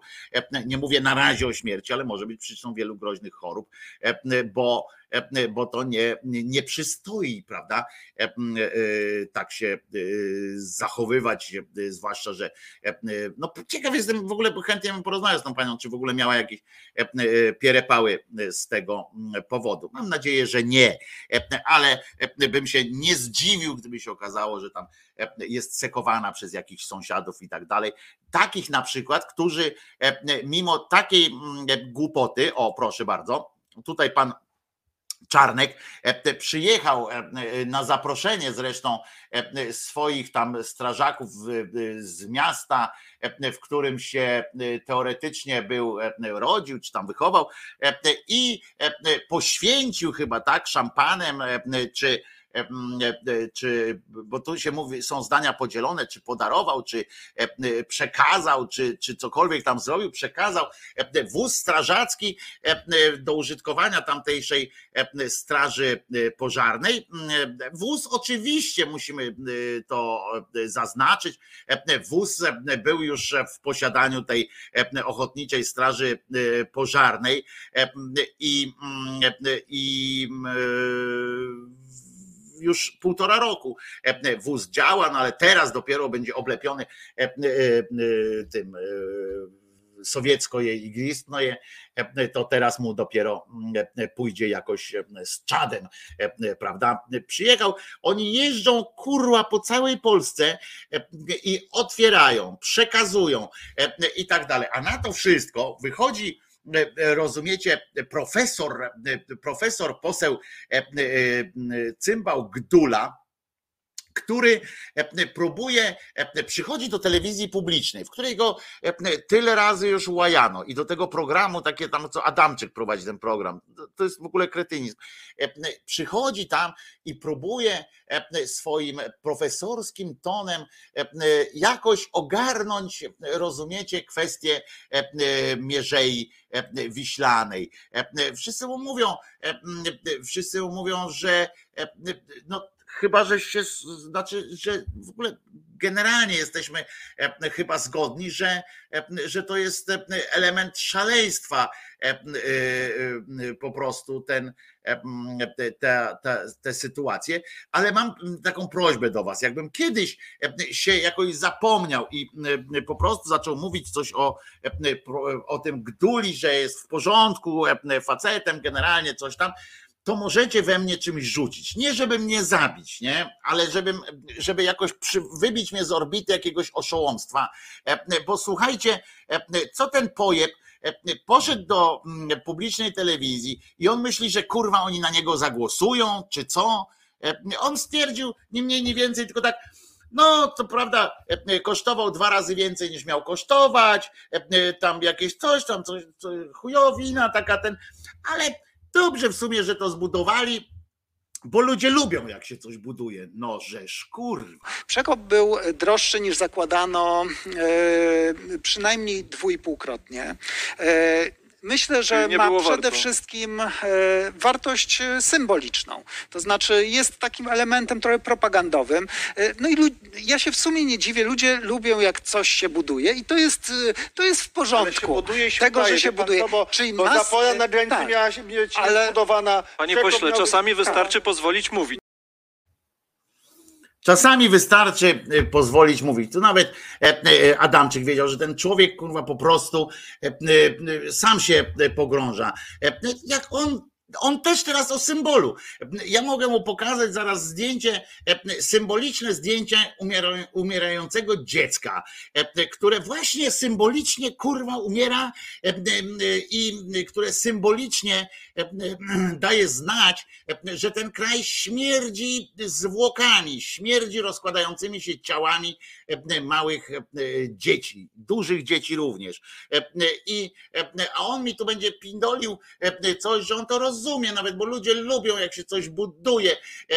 To ja pindolę, niech zbudują budę dla psa, kurwa, niech zbudują cokolwiek, niech, niech zbudują milion bud dla psów i rozdadzą ich i rozwiozą je po wioskach. No ja pindolę po prostu. Co to za pochrzęst jest? No i potem trudno się dziwić, że, że skoro nawet taki przyjdzie do tej telewizji i zacznie coś opowiadać, że potem telewizja puszcza taki oto w panoramie. Poważnie to było. To jest poważna sytuacja. Żeby nie było niedomówień. To się wydarzyło naprawdę. Dzień dobry. Wczoraj uroczyste otwarcie, a dziś ruch jak na kanale Sueskim. Przekop przez Mierzeję Wiślaną już cieszy się ogromną popularnością, a mieszkańców Elbląga cieszy perspektywa rozwoju miasta, które może wrócić do średniowiecznych tradycji, kiedy było jednym z największych portów Rzeczypospolitej. Serio! Ruch jak na kanale Sueskim. Tam oczywiście potem pokazywali motorówki, kurwa, które pływają i, i tak dalej, ale najlepsze było to, że jedna jakaś korweta tam wpłynęła specjalnie po to, korweta, to się tam wojenny taki mały okręci, wpłynęła, żeby mogli sobie zrobić zdjęcie różni ludzie. I oczywiście ona wpłynęła i zaraz tam wypłynęła, bo ona nawet tam nie może obrócić nic jeden, tylko zaraz wsteczny wrzuciła i popłynęła z powrotem. I, ale zrobiono zylion zdjęć i żeby pokazywać, że haha, i co? Motorówka? Haha. No nie. To jest, to jest, to są opary obłędu i ja bym zaproponował tylko, no, nam wszystkim, nasze całe społeczeństwo, myślę, że powinno udać się do pani, pani Perei, Gonzales, tudzież Tamary i tak dalej, sześciorga imion, żeby zrobić na przykład coś takiego, bo to jest jedyny sposób na to, żeby jakoś tutaj, żeby, żeby spróbować chociaż zrozumieć, jeżeli nie rząd, bo tam oni niech się, niech się bawią, ale tych ludzi, jak, jak Co, co robią tacy ludzie, który to opowiada, ten, ten pierdoła na przykład, nie? No bo i co trzeba było zjeść przed tym, żeby powiedzieć coś takiego? Dzień dobry. Wczoraj uroczyste otwarcie, a dziś ruch jak na kanale Sueskim. Prze... Kurwa, on to naprawdę powiedział, nie? A tam przepływały, rozumiecie, żaglówki.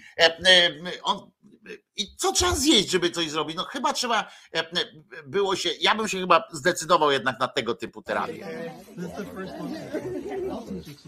O, pani Perea, rozumiecie? O, staniecie, stańcie sobie na ognisku i się trochę pospawajcie. I to jest bardzo dobra koncepcja. Trzeba by coś zrobić. Ja nie wiem, czy potem się myje, czy to jest właśnie myć, rodzaj, rodzaj mycia, okadzania się i, i tak dalej. Może pani jest, nie wiem, czy ona jest bardziej zaczadzona, czy okadzona, nie, tego nie wiem do, do końca, ale całe szczęście, całe szczęście wydaje się, że wszystko ma swoje granice, w związku z czym obłęd pewnie też powinien mieć swoje granice. No i jeżeli tak, no to możemy liczyć, że kiedyś się to jakoś skończy, ale chyba nie. A propos właśnie obłędów. Wczoraj ktoś pisał na czacie, że ogląda filmik, że jakoby, jakoby Duda ze ściągi wpisywał się do księgi kondolencyjnej pani świętej chyba Elżbiety drugiej na jej pogrzebie i że wcale nie widzi, żeby tam było coś, coś, żeby ściągę jakąś miał. No to proszę bardzo, dzisiaj uspokajam. Jest fragment ze zwolnionym tempem. Zobaczcie, skoro nie było tego widać, skoro ktoś tam z was właśnie nie zauważył tego mimo wielokrotnego oglądania, znaczy chłopina ma w tym wprawę. Ma w tym wprawę. Zwróćcie uwagę na mankiet i co wyciąga z tego mankietu. Zresztą w ogóle fajna robota jest ten krótki filmik. Niecała minuta świetnej zabawy z podpisywaniem. Widzimy prezydenta Andrzeja Dudę, który w tej chwili wpisuje się do księgi kondolencyjnej po śmierci królowej Elżbiety drugiej. Wcześniej prezydent i pierwsza dama Agata Kornhauser-Duda oddali hołd zmarłej monarchini, kłaniając teraz się teraz co? Co robimy teraz? Uwaga!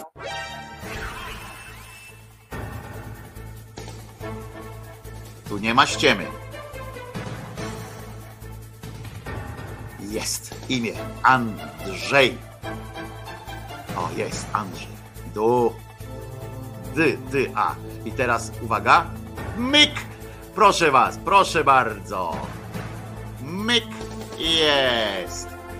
Można, można. Nawet w takim, nawet w takim, w takiej sytuacji. Rozumiecie? Miliardy ludzi na całym świecie patrzą, a ten ze ściągi. Ale i tak powiem wam szczerze, że to jest akurat dobrze, że on z tej ściągi skorzystał, bo przypominam, że Komorowski nie skorzystał i potem go bolało przez, przez uzwykłe i do dziś go to trochę boli, chociaż to on ma emeryturę prezydencką, a nie wy, także leszcze możecie tylko, tylko mu zazdrościć i możecie ewentualnie sobie pośpiewać. A teraz proszę bardzo, element humorystyczny całej tej, całego tego wydarzenia związanego ze śmiercią, ze śmiercią królowej. To, że Jędrek Duda jest człowiekiem memem, to, to wiemy od razu. Poza tym, że jest debilem. Wielu debili jest, jest ludźmi memami, bo są bardzo memogenni, ale zwróćcie uwagę, pomysłowość ludzka nie zna granic. Ja akurat o tym nie pomyślałem, żeby tak to zmontować, a szkoda, bo przecież mam chory mózg od tego, że wiecie, to ja napisałem w końcu erotyk dotyczący gili, nie? Gilów, tych z nosa. Dopisałem erotyk, więc to ja powinienem wpaść na takie rozwiązanie tego gestu, tego, takiego zachowania Dudy na pogrzebie, a nie ktoś inny. Ktoś inny, nie ja. Kurde, a przecież to takie proste i takie oczywiste. Z dźwiękiem.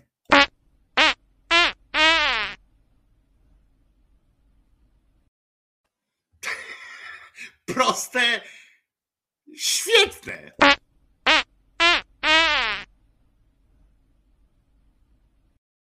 I ta kamienna twarz Lady Agatty, prawda? Ja się ubawiłem przy tym. Nie wiem, wiem, mam, jestem porypany, więc się, więc się, więc się tak ucieszyłem. A teraz, jak powiem na przykład, że zaśpiewa dla was Karel Fialka, to ciekaw jestem, ile osób z was, bez żadnej Wikipedii, bez wszystkiego, byłoby w stanie powiedzieć, czy w ogóle był taki koleżka, nie? Czy, czy, co to jest w ogóle Karel Fialka, co to, co to jest? A to jest pewien, pewnie czeskiego pochodzenia Szkot, który, którego piosenkę, jeżeli żyliście w latach osiemdziesiątych, jeżeli trochę oglądaliście M T V, choćby was tam przeszło przez ten, musieliście znać. A poza tym, to będzie właśnie dźwięk, to będzie właśnie linia melodyczna, która od teraz będzie towarzyszyła wam przez cały dzień.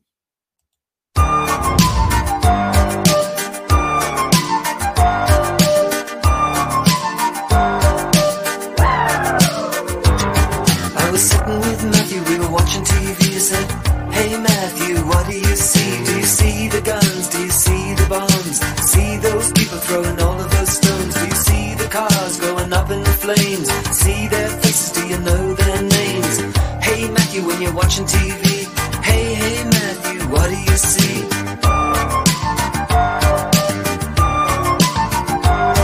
Do you see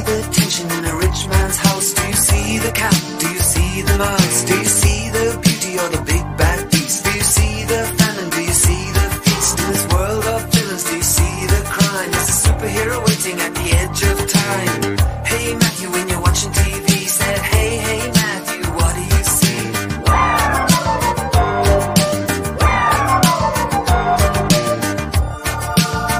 I see Dallas, Doomsday, Two Hawks, He-Man, Tom and Jerry.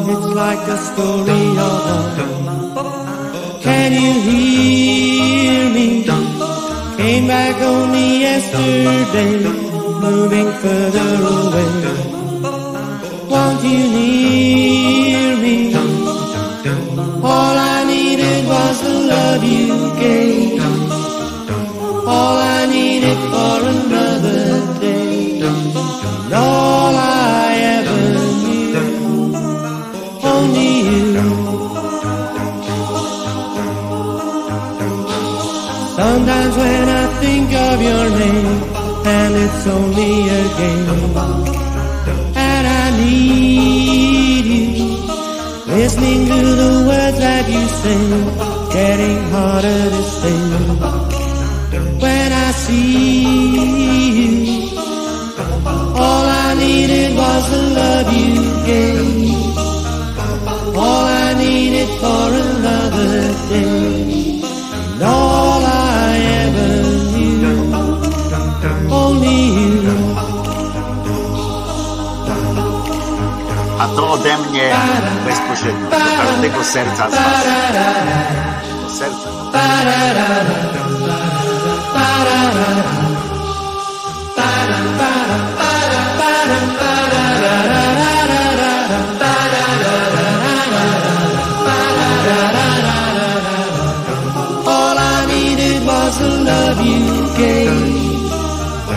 All I needed for another day, and all I ever knew, only you.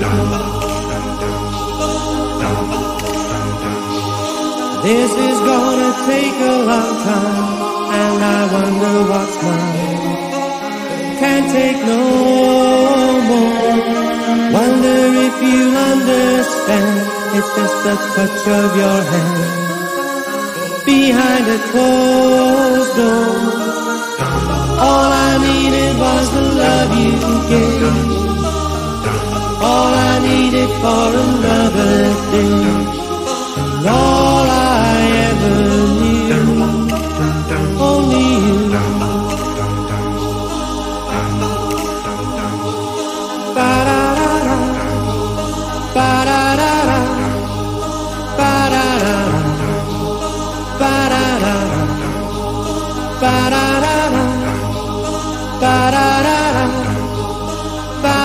ba-da-da-da.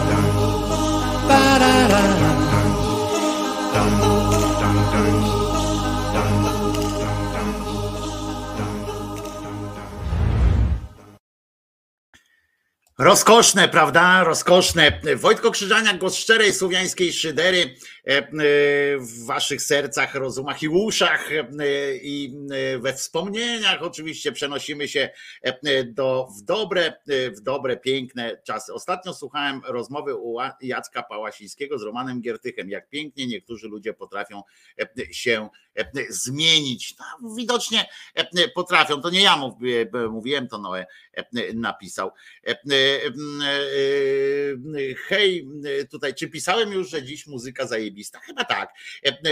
Pisałeś, Leszek, tutaj Ślazyk, pozdrawiamy zespół Marilyn Monroe, Leszek Ślazyk, nasz chiński łącznik, tymczasowo nad Loarą akurat, więc jest, więc słońca życzę bez przesady. Po prostu pozdrawiam cię też, Leszek, przy okazji. Ten sam rocznik prawie, że, w związku z czym te same klimaty.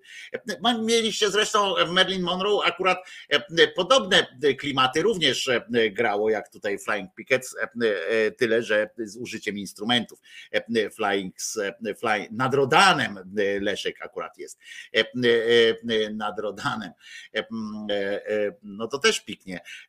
I, a, a Marilyn Monroe, zespół Leszka, też takie, taką muzę wykonywał, choćby utwór Szczepanik, prawda, był, był też taki, a też był taki, gdzie paszczowo się podobnie w, w ten.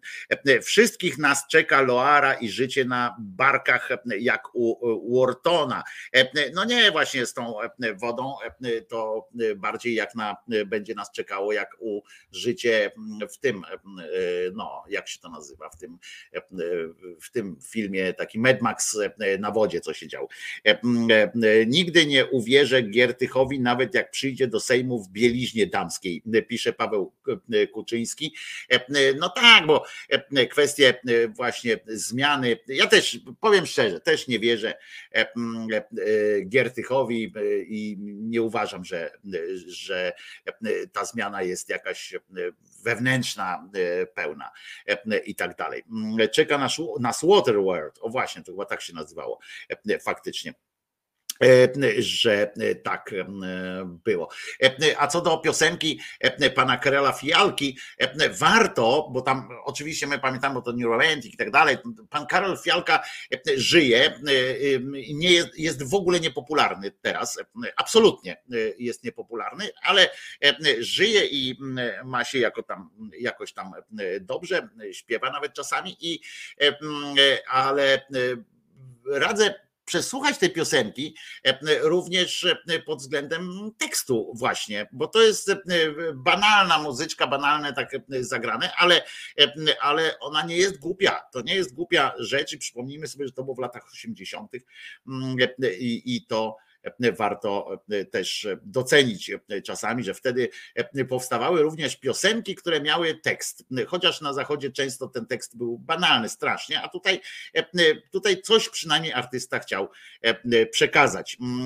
Ile lat ma teraz? A nie wiem, ile lat ma teraz, no nie, nie patrzę, po sześćdziesiątce jest z tego, co się orientuje, ale jest w ogóle niepopularny i Pałasiński jest niesamowity, mądre poglądy i niesamowita wiedza, pisze Noe. Być może ja Pałasińskiego akurat doceniałem bardzo, zdziwiłem, zdziwiłem się kiedyś, jak go z tego T V N-u dwudziestego czwartego wyrzucili, odesłali go na zasłużoną niby emeryturę i tak dalej. Mi się wydaje, może on organizacyjnie, bo tam był szefem działu, może organizacyjnie faktycznie tam jakoś już nie, nie domagał, ale, ale tak, zgadzam się, że, że człowiek taki, powiem, można powiedzieć o nim, że jest erudytą. Ja nie do końca zgadzam się z nim we wszystkich tam poglądach i tak dalej, natomiast bardzo, bardzo ciekawie mówi. Ma dużą wiedzę i to tą wiedzę taką rozległą. Także tu się zgadzam. Z oceną Pałasińskiego akurat się zgadzam, z oceną Giertycha, z każdą pozytywną oceną Giertycha, tak jako, jako człowieka mam opory. On teraz jest użyteczny, jest, robi dużo dobrego, w tym sensie, że zamieszania takiego pozytywnego dla nas, natomiast nie uważam, że warto, warto traktować Giertycha poważnie i warto dawać, zwłaszcza, że się koleżka zgadza, że wydaje się, że jest strasznie, jest strasznie już napalony na tą pozycję, którą będzie miał po, po wygranych ewentualnie wyborach przez tak zwaną opozycję i to może być, może być no koleś, nie wiem, pamiętajmy o tym, że to on zniszczył, zniszczył edukację polską i pamiętajmy o tym, że to on wprowadzał te wszystkie katolicyzmy, katotalibanizmy do edukacji w Polsce i tak dalej, że, że reforma Czarnka przy jego deformach edukacji to jest naprawdę małe fiki, co wydaje się z dzisiejszej perspektywy niewyobrażalne, jak prawda, jak, jak słyszymy, co tam robi ten, ten Czarnek i tak dalej, jak tam współpracuje z tą cymbalicą z Krakowa, to wydaje, wydaje nam się, że to, że to jest jakieś apogeum, prawda, rozstroju, rozstroju edukacji. Natomiast jeżeli, ja kiedyś wam tu któregoś pięknego dnia przeczytałem wam dokładnie fragmenty tej reformy, punkty, które Giertych realizował i które zapowiadał, więc, więc to śmierdzi gównem na kilometr i wątpię, po prostu wątpię, że można aż tak zmienić poglądy szczerze, a jeżeli można aż tak zmienić poglądy szczerze, aż tak, to znaczy, że labilność jest ponad miarę po prostu. Labilność jest ponad miarę i to może powodować, może powodować coś w rodzaju Coś w rodzaju takiego zbyt ostrego cienia mgły, w tym sensie, że ktoś, że ktoś i i tak dalej. Mądry, ale odważny, ale i tak dalej. Czy ja muszę u wszystkich widzieć minusy? U Giertycha muszę widzieć minusy. U Pałasińskiego też widzę minus, na przykład no to, jak, jak się wypowiadał o papieżach i tak dalej, z jaką atencją podchodził do, do rzymskich sytuacji. No to, to też uważam, że narobił ludziom dużo gówna, napakował do głowy. Po prostu dużo łajna, nie tyle gówna, co łajna napakował do głowy, opowiadając, opowiadając te wszystkie rzeczy, przydając takiego znaczenia temu, co się tam w Rzymie dzieje. Oczywiście, że tak. No. Nie można zapominać o tym. Ja u siebie też widzę masę minusów, w związku z czym to, to oczywiście, że tak, trzeba mówić. No, nie możemy, nie możemy podchodzić do tego, że ktoś powiedział coś, coś mądrego, to znaczy, że już wszystko trzeba w nim lubić. Ty też na mnie patrzysz, no i też możesz myśleć, bo czasami to pisałeś przecież nawet, że, że lubisz te programy, lubisz te prowokacje intelektualne, do których tutaj dochodzi, ale masz do mnie pretensje o to, o tamto, o siamto. No, to też widzisz we mnie negatywy. Ja też widzę, no i tutaj jak sobie jak, jak sobie jak sobie rozmawiamy, no to trudno mówić tylko udawać, że nie ma drugiej strony.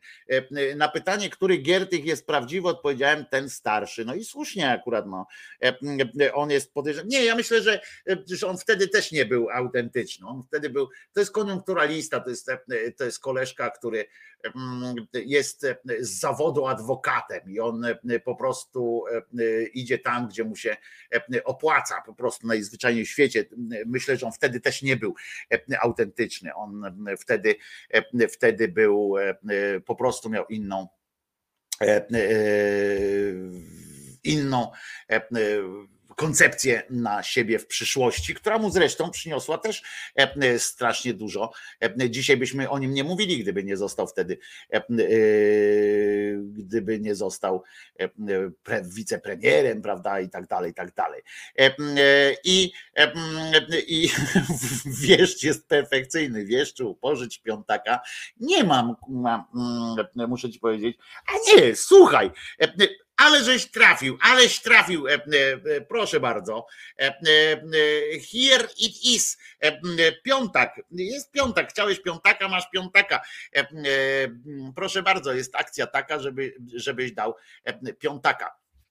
I teraz musimy powiedzieć o czymś jeszcze. Słuchajcie, na pewno nie wszyscy się ucieszycie z tego, co teraz powiem, ale znaczy, część z was się może ucieszyć. Otóż niejaki, niejaki Ziobro. W Gazecie zresztą Wyborczej fajny tekst jest o tym, nie, to w Newsweeku czy w Gazecie Wyborczej, nie pamiętam, jest fajny tekst o tym, jak do zalotów się wziął Ziobro i on ma tak dalece posuniętą tą, jak ona się nazywa, taką poczucie niepewności. On pewnie prawdopodobnie chodzi o to, że on jest straszne, ma deficyty, bo tak niestety na to, na to wygląda, że że ma te deficyty i słuchajcie, nawet tą Patty Coty swoją, tą żonę inwigilował, rozumiecie? Był, ona była operacyjnie rozpracowywana, jak się z nim miała spotkać i do małżeństwa jak doszło, to on ją najpierw najpierw ją prześledził, prześwietlił i tak dalej i pilnował, czy tam ona nie, nie prowadza się z kimś innym. Nie wiem, o co to chodziło, dlaczego on ją tak... Ale deficyty, musi mieć poczucie własnej wartości, jest zaburzone. No gdyby nie miał poczucia wartości tak zaburzonego, to by się tak nie zachowywał. No kto z was wpadł na pomysł, żeby służby jakieś, znaczy w naszym on miał służby do dyspozycji, a my na przykład tam jakiegoś tego detektywa Rutkowskiego wynająć, żeby wam sprawdzał, czy wasza potencjalna narzeczona się tam dobrze prowadza i czy dziecko będzie na pewno wasze i tak dalej. To jakaś w ogóle aberracyjna sytuacja prawdopodobnie, no ale to sobie możecie przeczytać. W każdym razie w niedzielę, słuchajcie, w Alejach Jerozolimskich, to w Warszawie jest, doszło do kolizji. Gruzin, Gruzin prawie jak ten z dowcipu, który opowiadał kolega Frączewski, żyjący jeszcze kolega Frączewski, na on czas żyjącym jeszcze kolegą Przoniakiem, pamiętacie dowcip o Gruzinie z niesławnej pamięci kabaretu pod egidą, to właśnie Gruzin jechał sobie, rozumiecie, kierował Uberem, jako Uber kierował, no i, no i wpadł w wpadł na pana Ziobrę, właściwie na samochód prowadzony przez kierowcę S O P-u i tak dalej. I w samochodzie był, był pan Ziobro oraz nie wiem w jakiej, z jakiej racji, ale, bo to jest ciekawe, bo tego nie sprawdzałem, ale awans. Gruzin awans. Nie wiem, tego nie sprawdzałem, ale czy to jest tak, że ministrowi przy... należy się taki samochód do przewożenia rodziny również, do jeżdżenia z rodziną gdzieś tam. Wiem, że na przykład w Skandynawii standard jest taki, że nie, że nie wolno używać do prywatnych takich tych, no ale to co kraj to obyczaj. W każdym razie samochodem podróżowali, jak to się ładnie nazywa, nie wiem czy przejazd z jednego miejsca na drugi w, w ramach miasta, tam w sensie, że do roboty coś tam robią, to jest podróż, ale jeżeli podróżowali, to chyba im się nie należał taki samochód. W każdym razie Gruzin awans wpadł w ten samochód, w którym siedział pan Ziobro ze swoją żoną i z ich siedmioletnim już dzieckiem, bo ich dziecko ma tyle lat, co rządy Prawa i Sprawiedliwości, albowiem, albowiem drogę do zwycięstwa w wyborach uczcił pan Ziobro stosunkiem seksualnym, a dziewięć miesięcy później po prostu zamiast szampana pani Kotecka wystrzeliła dziecko. I po wypadku minister tak zwanej, w naszym, w naszym przypadku tak zwanej sprawiedliwości, uskarżał się na ból lekko, w związku z czym można się spodziewać, że dostanie ładne ubezpieczenie, a jak do więzienia pójdzie, to już do tego więzienia pójdzie z takim, z jakimś tam, no jak się to nazywa, z ulgami różnymi, no już może, może już przygotowuje się do jakiegoś takiego sygnału, będzie w takim kołnierzu chodził, żeby go ludzie żałowali, bo w Polsce tak jest, że ktoś coś, ja na przykład widzicie, spróbowałem, prawda, złamałem sobie nawet palec z nadzieją, że będziecie mnie bardziej, tak wiecie, atencję waszą odnajdę większą, że zaczniecie coś tam mówić, o, albo datki zwiększycie, prawda, na moją pensję, tak o, chłopina ma nogę złamaną, znaczy palec, a palec to jest część nogi, czyli noga, a noga to jest część w ogóle organizmu, czyli w ogóle jest połamany. Myślałem, że jakoś tak od razu wzbudzę w was takie poczucie, że kochamy cię, Wojtko. Tak nie rozumiecie te stare procedury, więc Ziobro prawdopodobnie zbliża się do wyboru, więc postanowił w takim kołnierzu wystąpić jak doktor, profesor Kupelweiser w, w seksmisji, że, albo na wózku, że wzbudzi jakieś takie większe zaufanie wtedy. Ten. No w każdym razie uskarżał się na ból i pojechał, rozumiecie, do szpitala. I tutaj jest ząg, bo ma czekać go też rehabilitacja. Powiem wam, że skoro Ziobro po tym wypadku udał się do szpitala, znakiem tego już teraz, tak mi się wydaje, jak uczy doświadczenie kontaktów Ziobry ze służbami medycznymi różnymi i, i całym, całą działalnością, wieloletnią działalnością procesową w związku z przebiegiem leczenia jego ojca, jego tam w ogóle wszystkich bliskich. Myślę, że cały personel placówki prewencyjnie, a może również obecni tam pacjenci, rodziny pacjentów i całej obsługi, a także dostawcy najróżniejsi wszystkiego, co do szpitala trafia, powinni skontaktować się z adwokatem. Tak na wszelki wypadek, bo, bo nigdy nie wiadomo, powinni wszystko rejestrować. Tak mi się wydaje, że powinni rejestrować wszystko, żeby mieć materiał dowodowy na to. Lekarze, którzy zajęli się panem Zerro Ziobro, też muszą mieć też muszą mieć jakoś tam nerwy ze stali. Mam nadzieję, że nie trafił pan Zerro Ziobro, bo to są różne ortopedyczne takie sytuacje tam z kręgosłupem, być może może coś w nóżkę mu się stało. Mam nadzieję, że nie trafił do szpitala na oddział naszego doktora Kuby, tutaj z naszego szanownego doktora, ponieważ no nie życzymy mu, nie życzymy mu serii procesów i tak dalej. Spróbujcie teraz tak zadziałać, żeby wam ręka nie zadrżała, rozumiecie? Każda rzecz, którą teraz ten masażysta czy jakiś inny rehabilitant, który będzie musiał na przykład przekręcić kark takiego człowieka. Ja byłem, jak wiecie, studiowałem medycynę, widziałem raz ten na żywo, widziałem coś takiego, co pokazuje się czasami w telewizorze, że bierzesz łeb takiego człowieka i robisz takie coś i nagle ten człowiek mówi: o kurwa, jak dobrze, a chrupie coś tam i wydawałoby się, że kark został skręcony. I ja to widziałem raz na żywo, że coś takiego naprawdę ma miejsce. W życiu bym nie pozwolił komuś na coś takiego. I tutaj mała, mały dodatek. Jak wy macie też takie wrażenie, że w życiu byście nie pozwolili komuś na zrobienie sobie takiego, takiego numeru, to musicie, to musicie po prostu nie pozwalać, żeby was w ogóle dotykał, bo ten człowiek nigdy, ten kto to robi, nigdy nie uprzedza, nie? Bo jak uprzedzi, to wy wtedy sztywnie, usztywniacie kark i cała ta operacja może skończyć się, może skończyć się waszą śmiercią, bo to jest naprawdę o krok od, od śmierci i to trzeba naprawdę umieć robić. Nie próbujcie tego w domu, w żadnym wypadku. Widziałem to kiedyś na własne oczy i naprawdę nie można być wtedy usztywnionym, bo grozi to paraliżem i, i to wcale nie jest zabawne w tym momencie.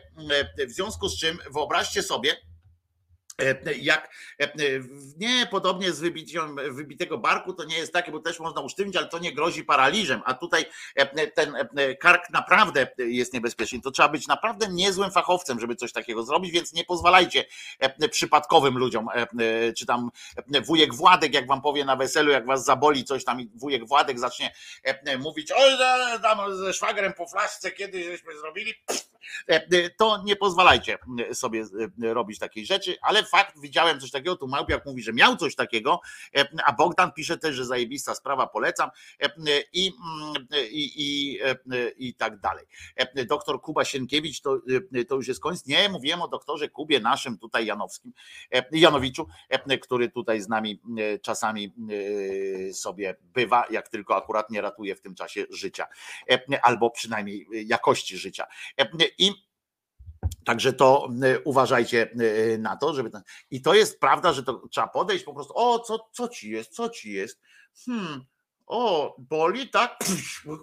I nagle się rozpływasz, bo ten pacjent, którego ja widziałem, po prostu prawie się osunął, bo tak wszystko mu się rozluźniło, bo on miał, miał poważne rzeczy i pan profesor to osobiście zrobił wtedy, jak ja to widziałem, więc nie mówię, że to tylko profesorowie mogą, ale, ale uważajcie. No więc w każdym razie wyobraźcie sobie, że teraz ktoś podchodzi do Ziobry i robi taki, taki numer, nie? O, panie, panie, panie ministrze, co tu jest, to boli, tak?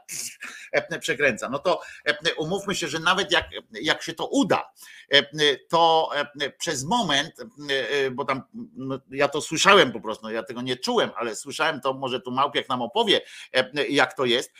Czuje się taki prąd, który prze, przelatuje przez całe ciało i można mieć wrażenie, że się coś, teraz uwaga, rymem powiem, prąd płynie przez całe ciało, można mieć wrażenie, że coś się odjebało. I, I on może mieć potem każdy ból wtedy, każdy ból już później, który następuje. Znając pana Ziobro i jego przemyślną takie podejście do tego, że nikt go nie lubi, nikt go nie szanuje, nikt go nie kocha i tak dalej, to można przypuszczać, że potem wszystko, co go zaboli, noga go zaboli, palec go zaboli, coś tam w biodrze mu strzyknie, wątroba mu trochę jęknie, bo ostatnio widzę, tak chyba lubi popić.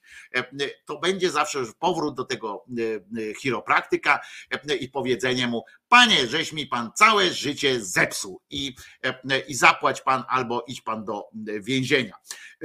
U Noego na wiosce jest doktor, w cudzysłowie taki, takie ma nazwisko. Koledze w lesie nastawiał zwichniętą nogę i ją złamał. No to właśnie, nawet z takimi rzeczami się można, można wydarzyć. Swoją drogą pamiętam taką akcję, a propos, jak mi się przypomniał teraz, jak Noe tam napisał o tej złamanej nodze, jak kiedyś właśnie na tych studiach była taka sytuacja, że koleżka miał, przyszedł ze złamaną nogą. Złamana noga była normalnie. I studenci, rozumiecie, tam byli tacy ze starszych lat, myśmy tam się przyglądali, a tam byli tacy ze starszych lat, chyba już, już takie praktyki mieli, takie już poważniejsze. I profesor, który tam nas oprowadzał, znaczy w sensie te zajęcia były, i mówi: no dobra, tam, że on nie będzie się przecież tym, tym zajmował, taką głupotą jak złamanie nogi. I kazał, i kazał to zrobić tam jednej dziewczynie, która, pani doktor już prawie, nie, która miała tę nogę tam poskładać i tak dalej. Prosta sytuacja, bo tam wpiszczeli, tam chodziło tam, żeby nastawiła, że on potem się tam zajmie tam tym innym, bo wszystkie tkanki były całe, te połączenia, wszystkie tam te nerwy, wszystko zbadali, że wszystko okej, okay, tylko to sama kość. Taki najprostszy, najprostszy rodzaj złamania, taki, że trzeba w miarę kurwa to ułożyć i usztywnić. Nic, nic więcej nie trzeba było robić. Dziewczyna po raz pierwszy występowała chyba w tej roli, bo najpierw zrobiła się cała biała, potem zrobiła się czerwona, cała. I tak trudno było ogarnąć, który jej stan jest permanentny, a który jest tylko przejściowy. I tak przystąpiła do tej, z takim zapałem przystąpiła do, do tej rzeczy, że pan ze zwykłego złamania zrobiło mu się złamanie otwarte, nie za bardzo otwarte, bo skóra tylko na pisie tutaj pękła po prostu, bo pani tak coś tam zaczęła kombinować, nie wiadomo po co w ogóle, bo, bo nie miała tego robić, nie? Ale ona chyba chciała, nie wiem, młodszym kolegom coś udowodnić i tak dalej. Pani i jem się omskło, pan zemdlał i prawie jak w filmie Znachor sytuacja występowała. Profesor oczywiście tam dostał spazmów, bo najgorsze z tego wszystkiego było to, że potem musiał się tym pacjentem zająć, prawda, bo generalnie nie miał na to ochoty, a po takiej akcji to już wypadało, że on, no bo przecież nam nie powie, nie, tam z, z drugiego roku, żebyśmy coś zrobili, a myśmy tam byli w ramach tego, że profesor miał chyba dyżur wtedy, akurat jak myśmy mieli zajęcia i on nas wziął tam po prostu, żebyśmy popatrzyli, jak wygląda prawdziwe życie w szpitalu, bo jeszcze wtedy nie mieliśmy żadnych praktyk i tak dalej, i tak dalej. Więc to było coś przyjemnego. Wojtko, pisze Jerzyniew, z dzicha kumpel po czymś takim to doświadczył incydentu kałowego. No, że tak to elegancko ujmę. Tak, bo to puszczają chyba wszystkie możliwe zawory i taka jest, taka jest prawda, ale Małpiak tutaj nie pisze nam, jak to było, bo napisał tylko, że, że doświadczył i było fajnie, ale nie pisze nam tu, jak było, chyba że przygotowuje właśnie długi spis wszystkich emocji, które wtedy czuł i wszystkie, wszystkich otworów ciała, które mu się wtedy otworzyły. I oto siła ludowej medycyny po Bimberku zwłaszcza, ale Ale faktem jest, że teraz spróbujcie wyobrazić sobie tego chiropraktyka, chiromantę, jak tu ktoś powiedział, chiropraktyka, który bierze tę głowę, tę świętą, nie bójmy się tego słowa, głowę i próbuje i próbuje właśnie go nastawić. Ja bym się nie podjął, muszę powiedzieć, że stwierdziłbym, bo wiecie, lekarz ma obowiązek ratować życie. Jeżeli ten pan żyje, to tam obowiązku jakości życia nie ma mu obowiązku ratować, w związku z czym bym powiedział, wie pan co, a niech pana kurwa boli i, i idź pan po prostu stąd. I bym powiedział, bym, bym, bym wtedy, a jakby jeszcze tam dreptał, to bym wyjrzał za nim z okna. Słuchaj, gościu, wypierdalaj stąd, bo mnie irytujesz, już zaraz na policję zadzwonię.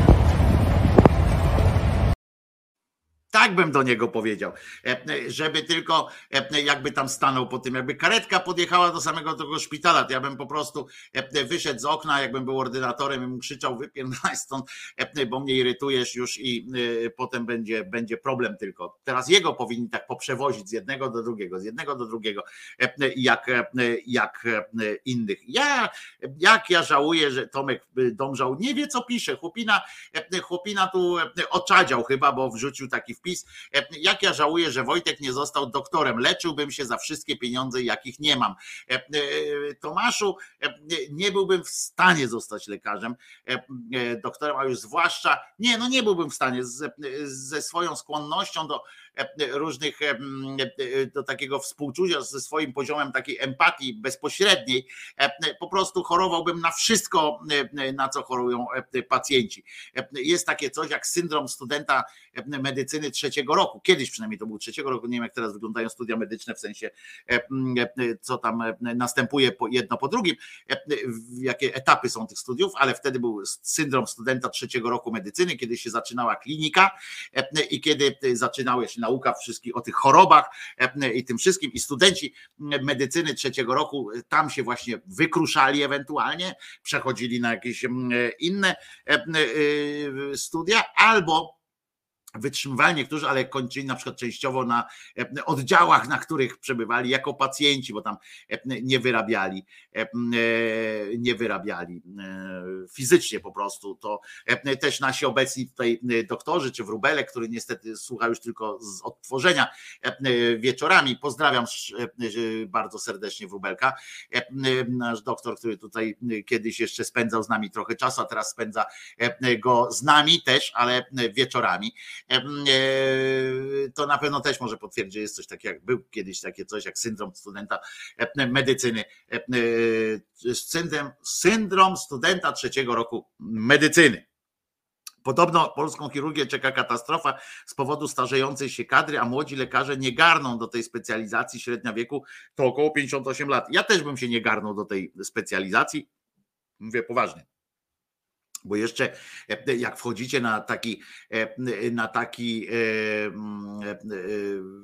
na taki, wiecie, tam operacje na otwartym sercu, takie wiecie, takie spektakularne rzeczy, to, to jeszcze pewnie okej, okay, ale być miękkim takim tym chirurgiem, tam wycinać te wyrostki i tak dalej, to, to takie jakieś chyba, to chyba jakoś tak nie, nie, nie, nie, nie fajne jest bycie.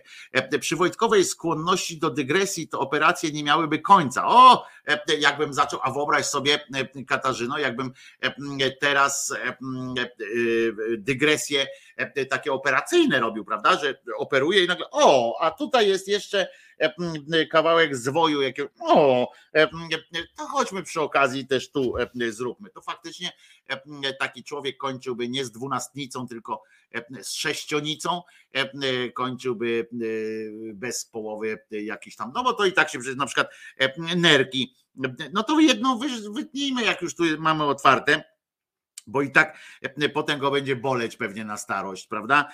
Wątrobę, no to mu zmniejszmy i tak dalej, i tak dalej, to by od razu się zaczęło. A poza tym każdemu bym żołądek zmniejszał, bo i tak trzeba ratować świat w ten sposób, może bym konsumpcję zmniejszał i tak dalej. O, Eugen też doktor, potwierdzam, chorujemy wtedy na wszystko. Dzięki Eugen, bo to też zapomniałem, też doktor i to jest prawda, twierdził, chorujemy wtedy na wszystko, to się, to wtedy, bo wtedy się właśnie te objawy, wtedy się zaczyna uczyć wszystkich objawów, w związku z czym ja już tego nie doświadczyłem tak bardzo, ale w związku z, bo już wymiękłem wcześniej, ale trochę, ale też się tego uczyłem. I to są naprawdę przejmujące sytuacje. Czytacie, nie tak w popularnych książkach, jak teraz nam, tylko w takich szczegółowych, i czytacie o szczegółach różnych i nagle, ja pierdolę, ora, no kurde, wszystko się zgadza. Umieram, czy zaraz tam idę. I to jest faktycznie, faktycznie coś niesamowitego. Powinniśmy teraz, bo tak zawsze w takich dobrych dyskotekach, to jest w latach osiemdziesiątych, tam jest szybki, szybki, wolny, szybki, wolny. Więc było już trochę szybszych, więc może teraz Teraz jakiś slow dance. No dobra, nie będę oszukiwał. Wszyscy, którzy nie lubią łojenia takiego gitarowego, mogą sobie teraz zrobić herbatę, a za chwilę przekonamy się, czy istnieją dowody na zmartwychwstanie Jezusa. A teraz slow dance. Będzie slow dance. Motorhead.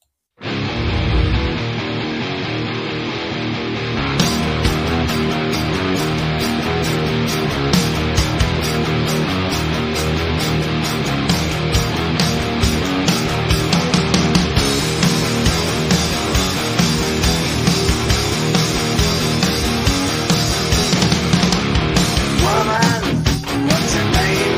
I know you go somewhere. Let's have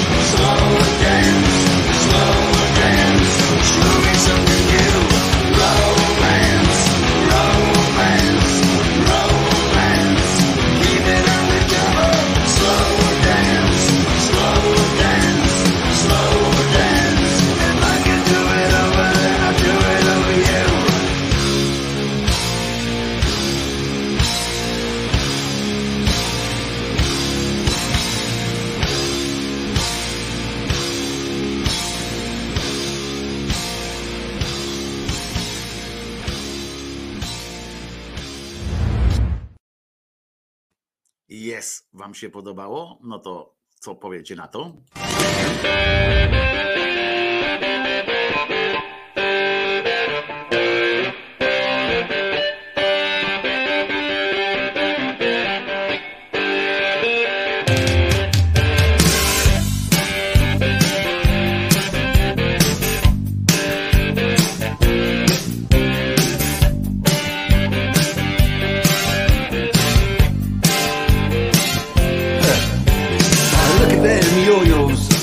Way to do it.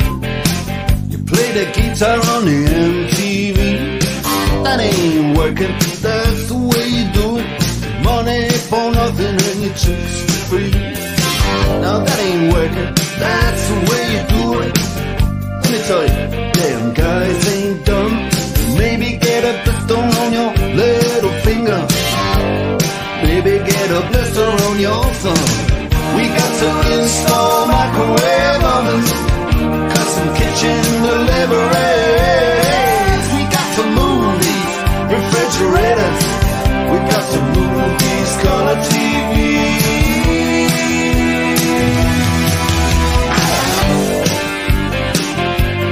Move on, move on.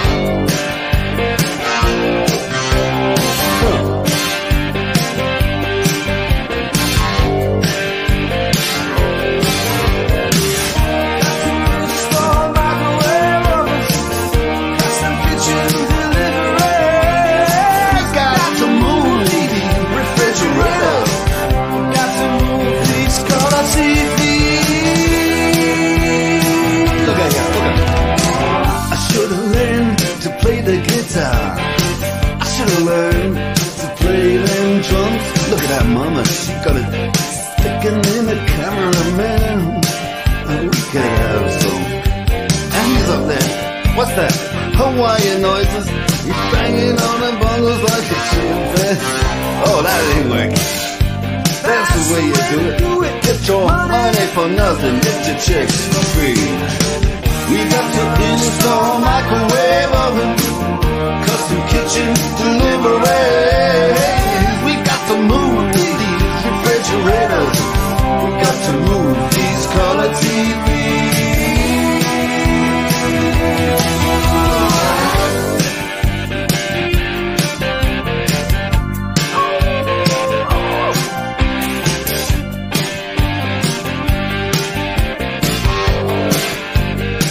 Listen here, now, that ain't working. That's the way you do it. You play the guitar on the M T V. That ain't working. That's the way you do it. Money for nothing and your chicks for free. Money for nothing and your chicks for free. Take your money for nothing and your chicks for free. Look at that, look at that.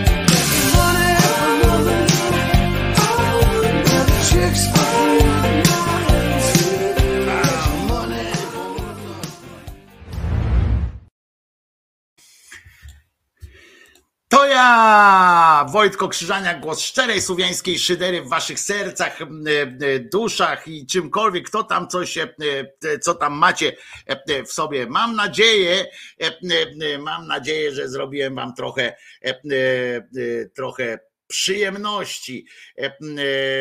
W zapasie mam cały komplet Terry Gerritsen, ale to są takie medyczne thrillery, chociaż bardzo sprawnie napisane, to tematyka nie bardzo dla mnie, pisze, pisze Elka a propos książek, które zaraz będzie będzie to wiadomo, wid, błagam, aha, Zenek Ujaworowicz ładniej śpiewa się, śmieje. Wojtek chyba wyszedł z epizodu, takie fajne kawałki puszcza. Nie, takie puszcza się kawałki właśnie jak się jest w epizodzie. Żaniak rzeczywiście otworzył szufladę Tose Nevrati. Tak jest, tak jest. I tam Sting jeszcze zaśpiewywał. To jest też Money for Nothing, walić kasę. To jest też mądra piosenka tak naprawdę, a nie tylko piosenka. Tam jest dużo, to jest gorzkie w sumie, o czym śpiewa pan pan, jak on się przecież nazywa, Mark Knopfler śpiewa w tej piosence. A teraz słuchajcie, ja powiedziałem o dowodach na, na to, że Jezus zmartwychwstał, ale najpierw, najpierw muszę wam powiedzieć o pewnej sytuacji, która się odbyła niedawno i ja o tym nie, nie, nie wiedziałem, a, a przecież powinienem wiedzieć. Otóż pan Kazimierz Mazur, taki aktor, on grał w, w, chyba w, ostatnio, to możliście go znać tam chyba z tych barwów, barw szczęścia, czy tam coś takiego. To jest, on ma też syna, który się tak chyba nazywa Kazimierz Mazur zresztą, też jest aktorem.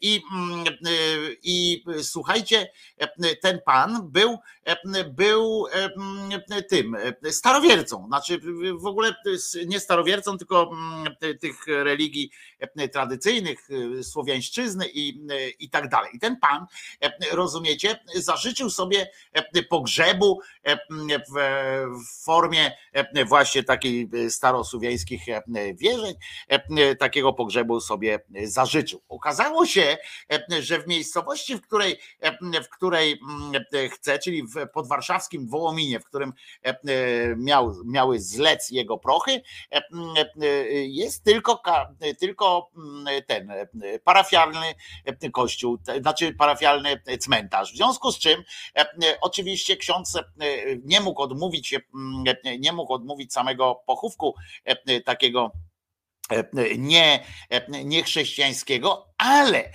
społeczna ludność, poważnie, no przyszło masa ludzi na ten, na ten pogrzeb, tam się odbywały różne właśnie starosłowiańskie czy rodzimowiercze, różne, te, nazwijmy to liturgie, czyli obrzędy różne, jak to się, jak to sami katolicy, którzy są, przypomnijmy, że to oni są w tym kraju,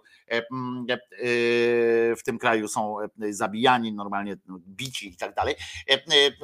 Po prostu ktoś zaczął donosić, rozumiecie, donieśli do kurii, że na chrześcijańskim cmentarzu dochodzi do skandalicznych sytuacji, że tam do Welesa się odnoszą i że wchodzą do kaplicy, bo oczywiście cmentarz można udostępnić jak już trzeba, ale kaplicy nie można, oni tam mieli różne rzeczy pochowane. Nie to, że w kaplicy się coś odbywało, bo w kaplicy się nic nie odbywało, ale że ksiądz im udostępnił kaplicę na przechowanie tam różnych kadzideł i innych tam, co oni tam potrzebują do tych swoich. Dziś nie mogłem uwierzyć, jeden z czytelników katolickich, znaczy słuchaczy katolickiego radia pisze, mówił, nie mogłem uwierzyć, gdy ktoś mi powiedział, że kaplicę na cmentarzu parafialnym w Wołominie wynajęli na uroczystość pogrzebową tak zwani rodzimowiercy, czyli wyznawcy wielu bogów. Uczestnicy zebrali się, rozumiecie, przed, otwar- przed otwartymi drzwiami kaplicy, co dokumentują tam nadesłane nam fotografie i tak dalej, bo ludzie tam robili dokumentację fotograficzną tego, żeby uznać to za jakieś tam, nie wiem, naruszenie różnych sytuacji. Wygłaszali w trakcie rytuałów mowy, które odnosiły się do Światowida, Welesa i innych bożków. Kurwa, taki sam on bożek jak twój bożek, pochlaście jeden z drugim katolicki. Taki sam, tyle samo jest dowodów na jego istnienie, co, co twojego tego. A poza tym twój własny papież pióropusz nasadzał na głowę jakiegoś świętego ptaka czy coś takiego i odpindol się po prostu. Organizatorzy mówili świadkom gorszącego zdarzenia, że kaplica została im udostępniona na wypadek opadów deszczu jeno. Ale skoro nie pada, to plac przed kaplicą jest lepszy. Takim wyjaśniali. I teraz uważajcie, że tam tak zwanych rodzimowierców i tak dalej, plac zostały wynajęte przez proboszcza i trzeba było na proboszcza donieść. Ludzie donieśli do biskupa na proboszcza. Takie są kanony w, tym, w, tym, w tej społeczności. I uważajcie, pan, pan Kazimierz zresztą był współzałożycielem rodzimego, tutaj zapisane jest, rodzimego Kościoła Polskiego. Pełnił tam eksponowanie funkcje ofiarnika generalnego oraz członka Rady Związku, sekretarza i skarbnika. to związek wyznaniowy, który nawiązuje do etnicznych przedchrześcijańskich wierzeń Słowian. Z tego powodu pogrzeb przebiegał zgodnie z tym obrządkiem. Tak jest, takie było wyjaśnienie. W czasie ostatniego pożegnania kapłani rozpalili dwa paleniska z drewnem zgodnie z wierzeniami, ogień jest łącznikiem i tak dalej, i tak dalej. Zobaczyli tam kaszę, wrzucili do tego mąkę, miód, piwo, mleko, a także chleb i kołacz. Można im. Dlaczego nie? W czym to jest lepsze od kurwa jedzenia człowieka w postaci białego kółka?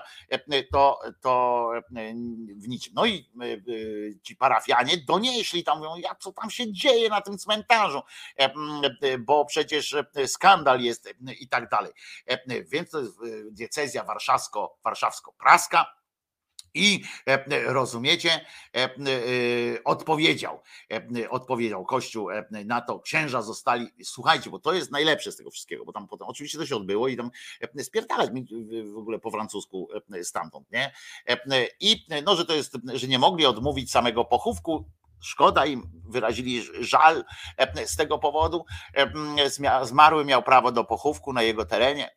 Było to działanie w duchu tolerancji i szacunku, tak powiedzieli, dla uczuć religijnych osób innej wiary lub bezwyznaniowych. Ale, bo tak powiedział rzecznik, ale dodał natomiast, natychmiast, że jednak to zaufanie zostało nadużyte, że nie wolno na terenie takiego kościoła, jak już oni łaskawie wam pozwolą kości tam swoje czy prochy złożyć, no to zachowujcie się zgodnie z literą kanonicznego prawa, więc kampania, parafia nie miała wiedzy, że będzie zawierało, że cała ceremonia będzie zawierała elementy rytualne. Bo co? Bo, bo macie jakiś monopol na rytuały różne i tak dalej? No kurde, czemu oni sobie nie mogą pochować człowieka tak jak, tak jak chcą? I one, uważajcie, te elementy rytualne uraziły wrażliwość chrześcijan. Serio, tak pisze ten pochlast przedstawiciel Kurii, że nie było zgody na to, żeby oni urażali uczucia chrześcijan. A wypindalać mi stamtąd. Przecież to była uroczystość pogrzebowa. Nikt was tam, kurde, nie zapraszał, pajace. Wyjść mi stamtąd po prostu i koniec. No, mnie uraża cał... codziennie. Uraża mnie jakiś zdrowy rozsądek, uraża jakiś pojeb jeden z drugim. Jakoś muszę to znosić, bo jak nie znoszę, to jeszcze mnie do więzienia mogą wsadzić. Już niedługo będzie takie, takie coś. Ale... że dołożyli starań, aby uzgodnić przebieg pogrzebu, nie naruszając wrażliwości żadnej ze stron. Teraz słuchaj, słuchajcie, bo wynik tego pogrzebu skończy się tym, że wyrażają ubolewanie, że osoby odpowiedzialne za troskę o chrześcijański charakter cmentarza, pajace, dostaliście to w użytkowanie, zgodę na, na chowanie tam trucheł dostaliście tylko dlatego, że jesteście kurwa chrześcijanami, żyjemy w pojebanym kraju, w popieprzonym kraju, przepraszam, za dużo dzisiaj przeklinam, ale oprócz tego to dostaliście dlatego, że nawet za komuny mieliście takie możliwości, bo się wszyscy was bali ciągle, że tam kogoś obłożycie jakąś przekleństwem i nie macie wyłączności na to. Macie po prostu, to, to, to jest część wspólna, a nie żadna wasza wielka tam własność i tak dalej. No więc oni tam, że odpowiedzialne tam ubolewanie, że osoby nie dołożyły wszelkich starań, aby uzgodnić przebieg. I teraz tak, uważajcie, bo to jest ważne. Księża, rozumiecie, zostali poinformowani o zasadach, księża w całej diecezji, zostali poinformowani o zasadach, na jakich można zgodzić się na udostępnienie miejsc kultu wyznawcom innych odłamów chrześcijaństwa, czy też innych religii. To jest, to jest, proszę was, totalitaryzm w, w pewnym sensie, taki dotyczący, dotyczący wiecie, ograniczania swobód obywatelskich, najzwyklejszych. To, że ten człowiek umarł i nie ma swobody obywatelskiej, to jedno, ale to, że jego rodzina ma, czy znajomi, to, to, to chyba jest, nie podlega dyskusji, prawda? A tutaj będzie w najbliższym czasie stosowne informacje w tej materii zostaną przekazane także wszystkim duchownym z diecezji. Ze względu na wrażliwy charakter sprawy kuria prosi jednakowoż o powściągliwość w komentowaniu wydarzenia. Prosimy także o modlitwę w intencji zmarłych, szacunek dla uczuć ich rodziny i przyjaciół oraz pełne roztropnej refleksji i wrażliwości odniesienie do majestatu śmierci człowieka. Jak się to roztropne ma do tego, co jest napisane u góry? Nie wiem, ale kłaniam się pamięci pana Kazimierza, który dokonał był żywota i został przekazany w użytkowanie Welesowi, Światowidowi i tak dalej. I jak ktoś chce, to powinien być w ogóle sam fakt, że ktoś donosi jakiś, bo oni jeszcze nie donieśli tylko do kurii. Ci ludzie, ci sygnaliści donieśli też do władz miasta, miasteczka, dzielnicy, gminy, że tam się odbywają jakieś brewerie. I co, dzielnica gminy miała, znaczy ta rada gminy, czy, czy zarządca gminy miał przyjść i powiedzieć: przepraszam, tu się można tylko modlić do Jezusa? No ludzie, takim żyjemy niestety, w takim niestety żyjemy kraju, w którym to wydaje się być niestety normalne. A tymczasem, tymczasem dzieją się rzeczy też takie, że słuchajcie, na przykład coraz częściej, muszę wam przyznać, że coraz częściej wydaje mi się, że oni, czyli ci tam katoliban ze szczególnym uwzględnieniem funkcjonariuszy tego, tego przedsięwzięcia, nie wszyscy są jednak tak po prostu źli i cyniczni.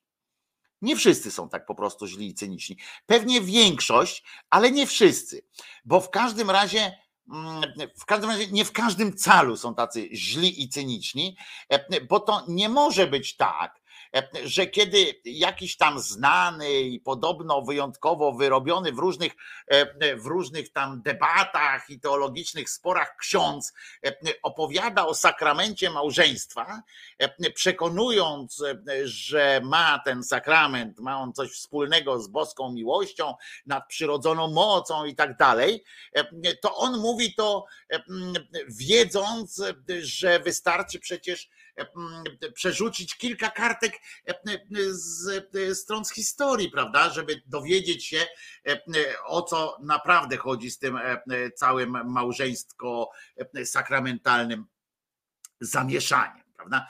Oni chyba nie mogą być tak do końca źli i cyniczni.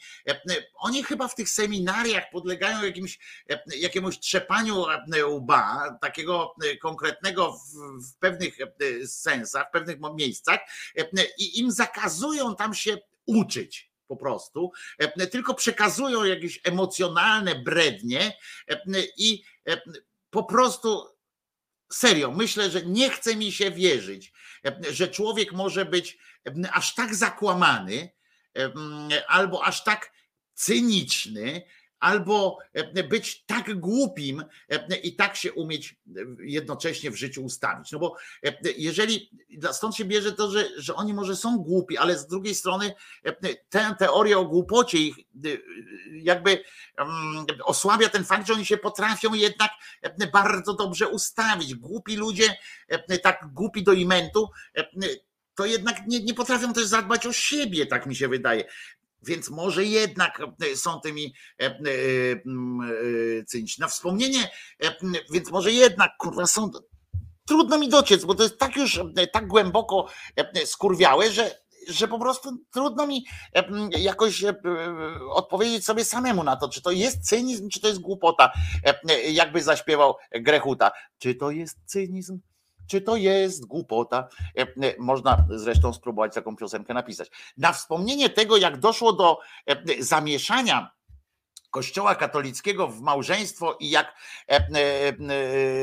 i z jak wielkim oporem i naturalną, wynikającą z nauki o złej kobiecie niechęcią, niemal na siłę, a zawsze w wyniku mocnego kompromisu popartego w takim, no, pokaźnym datkiem wciśnięto w naukę Kościoła, że małżeństwo jest sakramentem, oczywiście może sobie pan ksiądz tam coś popiardywać, na przykład o tym, jakby ktoś mu tak założył, taki, jakby mu ktoś tam przypomniał, prawda, o tym, o tych realiach, tak jak było, to ksiądz może na to oczywiście zacząć popiardywać o tym, że to jednak najświętszy, jednak summa summarum, najświętszy i nieomylny w sprawach wiary papieski rozum, to z boskim natchnieniem, prawda, jednak przeforsował, spowodował, sprawił, ale chyba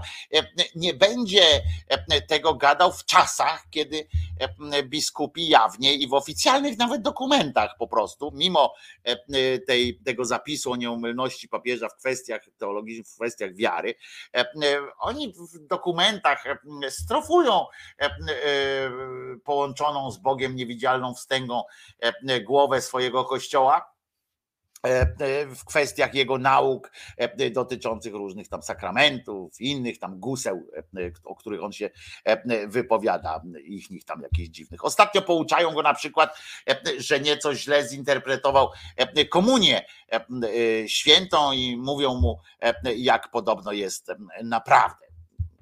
I dobrze, no to ich tam, ich małpy, ich cyrk, ale, ale ten koleżka teraz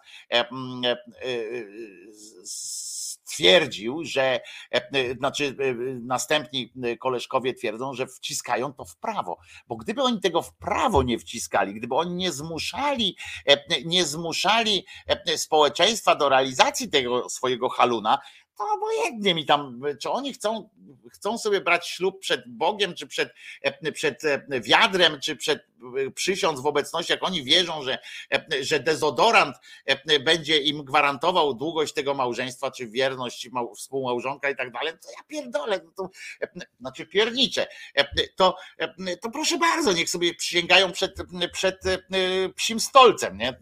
Co, co to za różnica, ale jak każą to robić całej reszcie społeczeństwa, to wtedy już to jest dziwne. No więc teraz pan ksiądz, i to z tytułem profesorskim, to oczywiście to jest niezły odjazd, nie? Ksiądz profesor.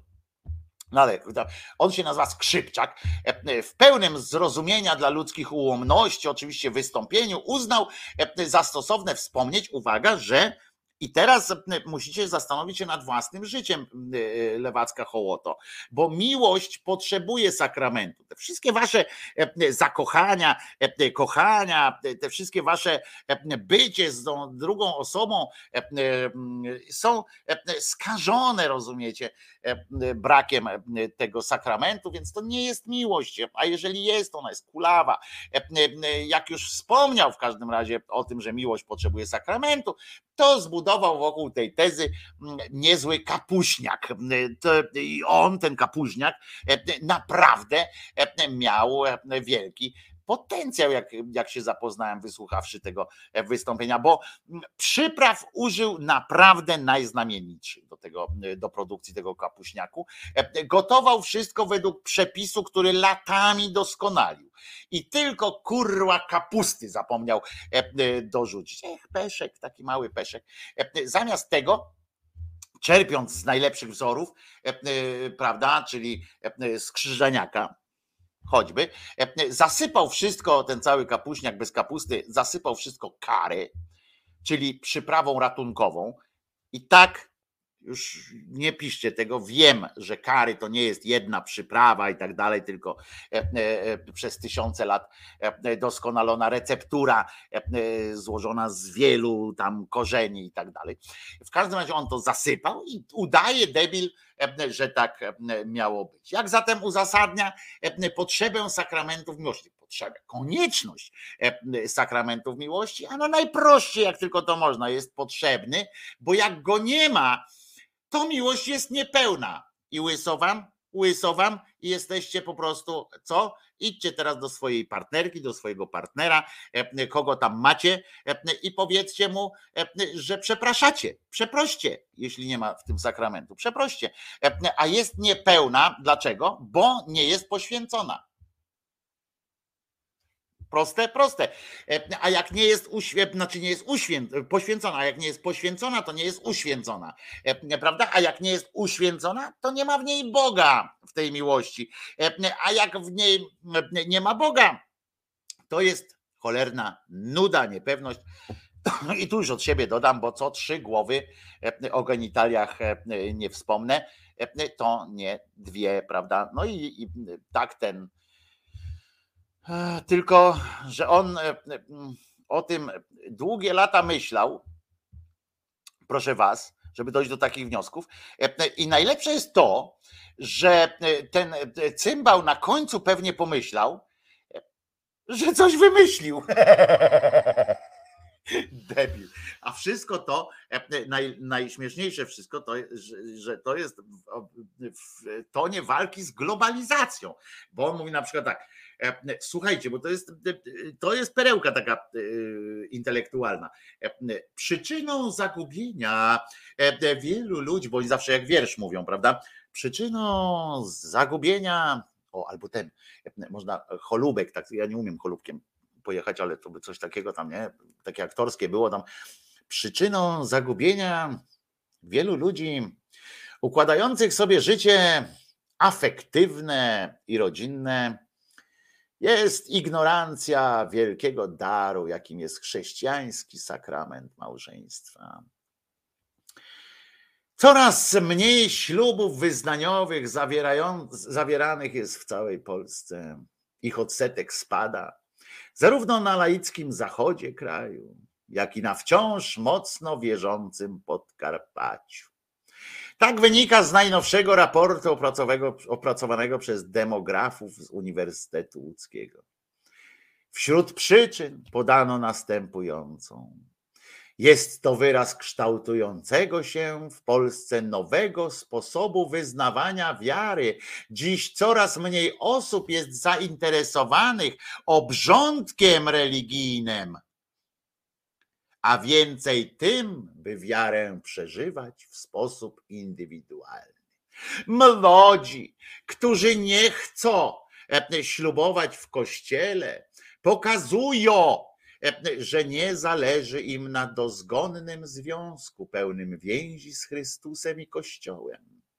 A to znak ich płytkiej wiary. No i tu jest i tu jest głęboka niezgoda, prawda? Ale to jest właśnie to, o czym mówiłem, że jak nie ma tego Boga, to nam nie ma, że dlaczego, to jest tak jak z tym winem, prawda? Dlaczego tanie wino jest dobre, bo jest dobre i tanie, prawda? Więc tutaj dlaczego jest potrzebny, bo jest potrzebny i atrakcyjności, uciekanie się zaś do technik współżycia i sztuki kochania jest sposobem na udział w reklamowanej propagandzie piekła. Czy współczesny człowiek, który chce uczynić swe życie weselszym, ucząc się z podręczników partnerskiego survivalu, nie roznosi ze sobą zapachu rozpaczy? Czym więc może być małżeństwo? Wspólną inwestycją w życie? Kumulacją wysiłków i kapitału? Romantyczną podróżą we dwoje? No i tutaj tam wzajemne. Ja chcę przypomnieć, że to właśnie u zarania panu księdzu można by to przypomnieć, ale on to wie, tylko że jest prawdopodobnie jednak jest, ale że aż tak kurwa można być cynicznym i mówić, że się wierzy w Boga, to tak dziwne, bo można by mu powiedzieć nie o tych wszystkich rzeczach, ale on to wie i można by się zastanowić, że właśnie tym dokładnie było pierwsze małżeństwa uznawane przez, sygnowane jakby katolickim podpisem, to były właśnie czyste umowy cywilnoprawne między rodami i tak dalej, i tak dalej. To jest zabawna sytuacja i byłaby jeszcze zabawniejsza, gdyby nie to, że jest tak dramatycznie smutne, smutnym fakt, że, że to jest kawałek polskiego, polskiego prawa, niestety. To jest polskie prawo. Oni stanowią polskie prawo. Z doniesień w temacie nowych zwyczajów ślubnych ponoć coraz bardziej popularnym jest wciąganie kresek czy to na to wiadomo, że to jest naprawdę coraz bardziej popularne w Polsce, wciąganie kresek, też mi nowość, też mi bez przesady nie, nie ten, jego nie ma przecież.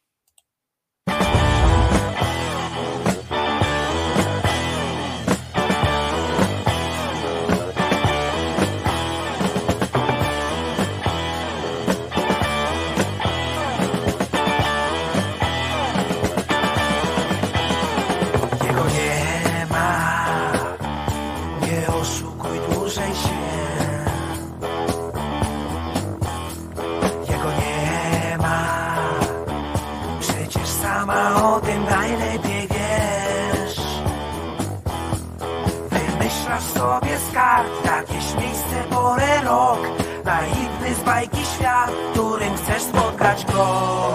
Jego nie ma, spróbuj tak, choć pomyśleć raz.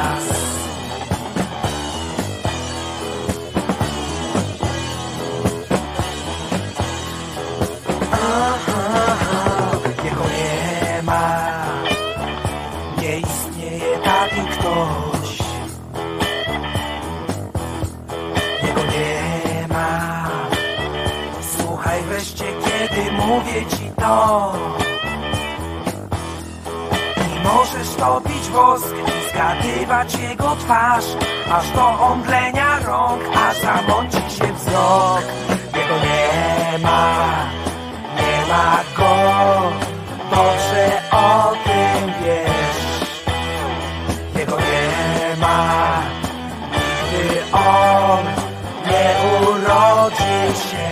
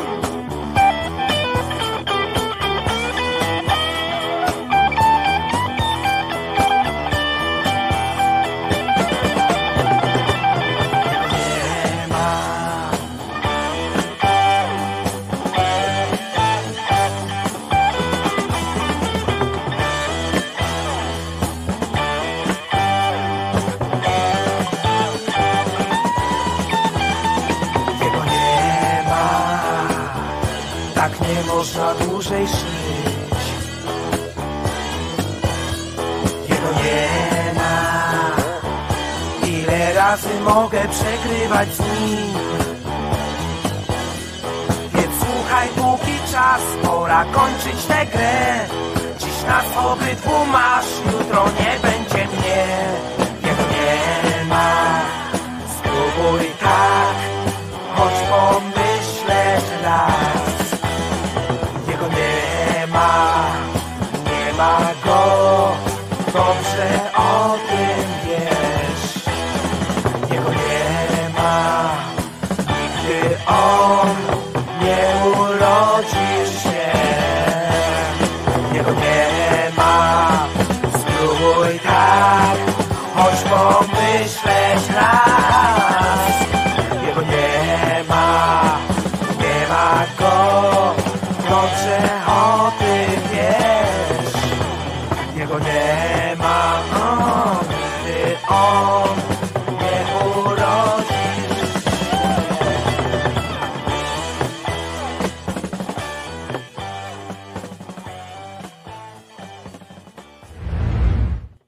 się. Wojtko Krzyżaniak, głos szczerej słowiańskiej szydery. No już nie zdążymy omówić dowodów na, na zmartwychwstanie, znaczy pseudodowodów na zmartwychwstanie Jezusa. No w największym skrócie wam powiem, że najważniejszym dowodem jest to, że tyle ludzi w to wierzy. To, to jest oczywiste, tak samo jak to, że, że najlepszy jest ryż, dlatego że tylu Chińczyków na nim jakoś ciągnie i się rozmnażają jak króliki.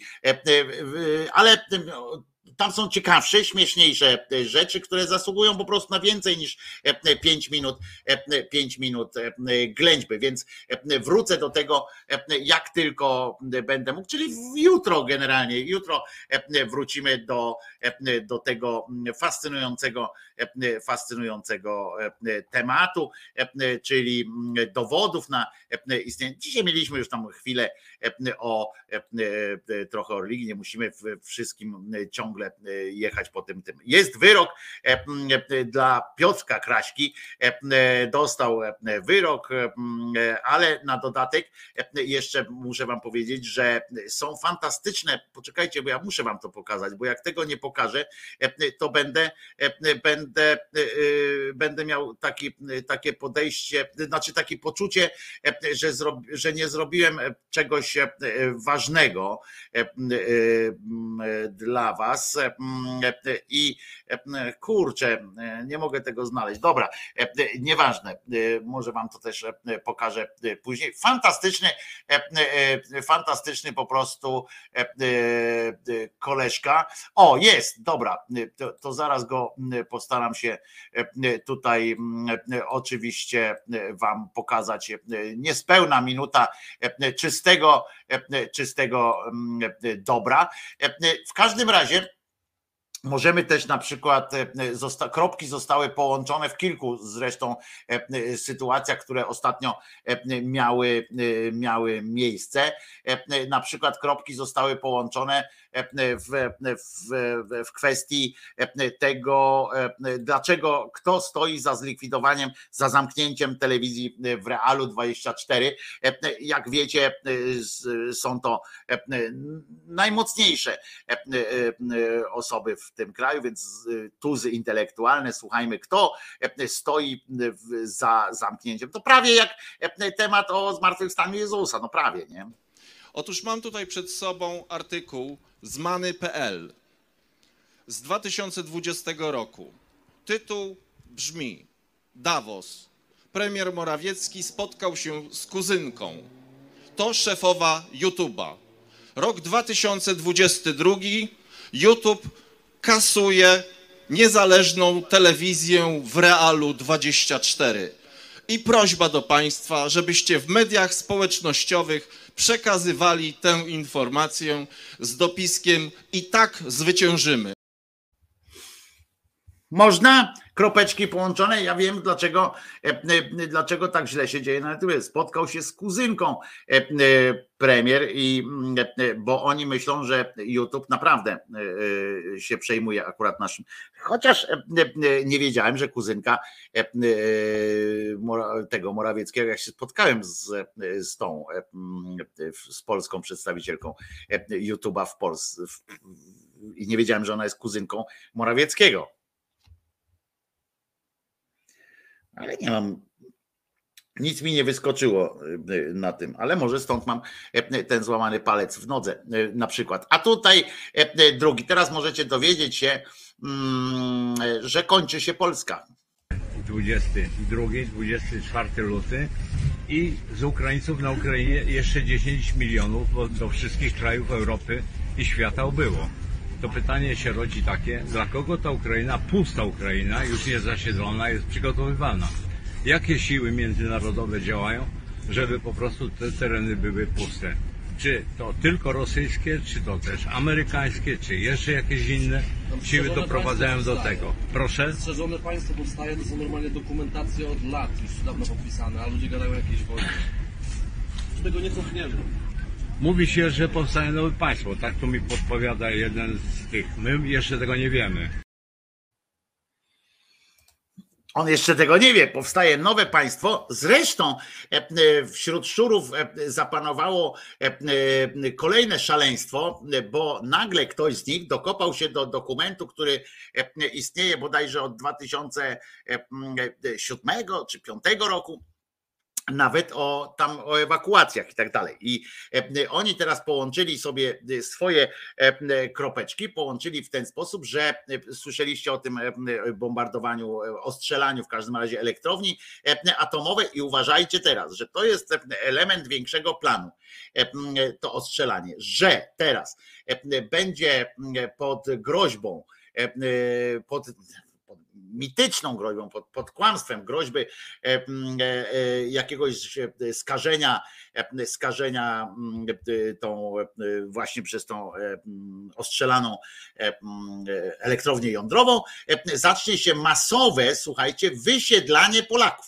Masowe wysiedlanie Polaków tam ze wschodu, lubeloki trzymajcie się, chociaż lubeloki są bardziej bezpieczne, ale tam kolejni tam, wiecie, ci tam Olsztynie i tak dalej, to wszystko będzie zaorane prawdopodobnie również, Białostocczyzna i tak dalej, to wszystko będzie wysiedlane po to, żeby przygotować tam grunt, bo będziemy oszukiwani, po to, żeby przygotować grunt tam dla części jakichś Ukraińców, dla kogoś, żeby tam wyludnić te ziemię i przygotować tam ziemię dla Ukraińców. Tak, tak to jest, to jest proste, prosta sytuacja, nie wiem dlaczego wyście sami na to, na to bando idiotów nie wpadli, że tak jest. Dokument oczywiście oni to podają, że to jest teraz wpisane, dokument jest tak jak mówię dwa tysiące piątego chyba, czy, czy coś takiego, ale to przecież nie ma najmniejszego najmniejszego znaczenia, prawda?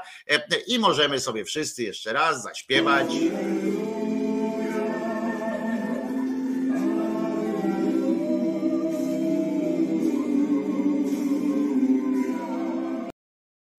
Możemy, alleluja, I, ale ja wolę i tak, i tak pokazać całemu światu nasze wielkie, fantastyczne pierogi. Urany, brany placyk, rozwałkowany, mięsem i grzybami faszerowany. Czekaj, fokus traf, jeszcze posmakują nasi bliscy. Jaki jest polski pieróg zajebisty, tradycyjny, wyrób gastronomiczny. Na cienkim cieście, że aż zrobię styki.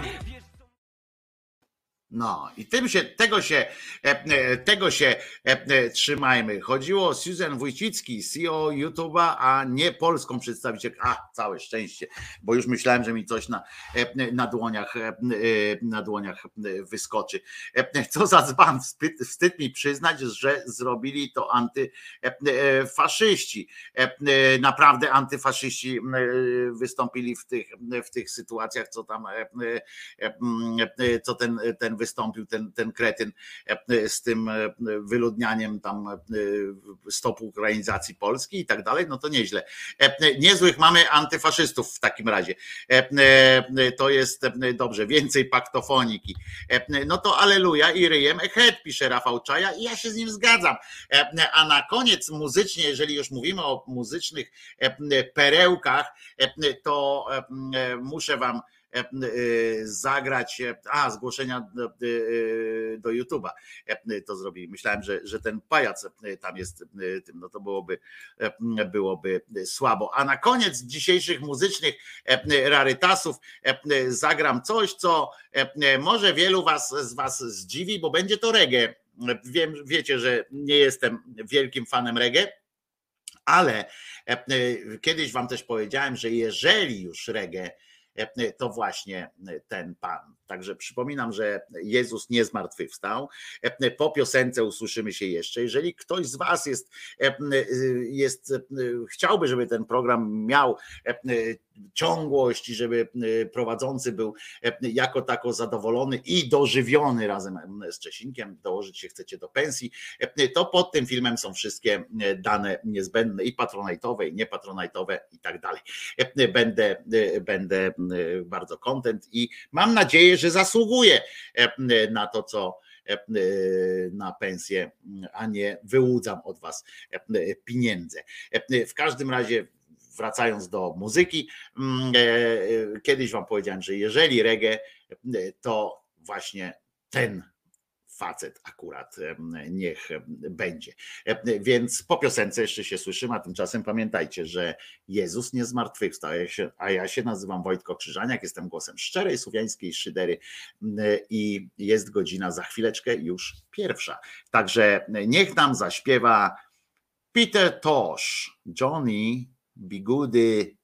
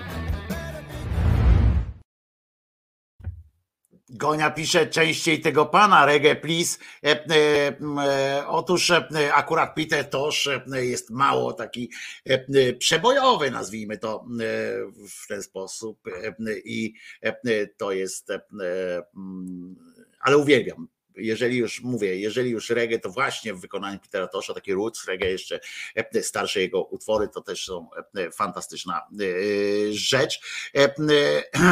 Aż mi mielony lepiej wchodzi, Ben Kruczek ma. I jak tu nie zakurzyć z kolei, lol, loli, pisze. Panie Wojtko, pamiętaj pan o emerytach. No to jak nie pamiętam, jak pamiętam, skoro tutaj jest takich rzeczy. Uprasza się wszystkich chomikujących kasiorę w skarpetach, pawlaczach czy słoikach weka zakopanych w ogrodzie o przelewy na Wojtka, tam ich nikt nie buchnie, a wykorzysta ku radości ogółu.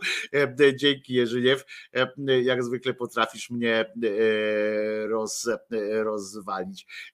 Daję lajka, ale jak nie będzie jutro o zmartwychwstaniach, to cofnę. Będzie, będzie.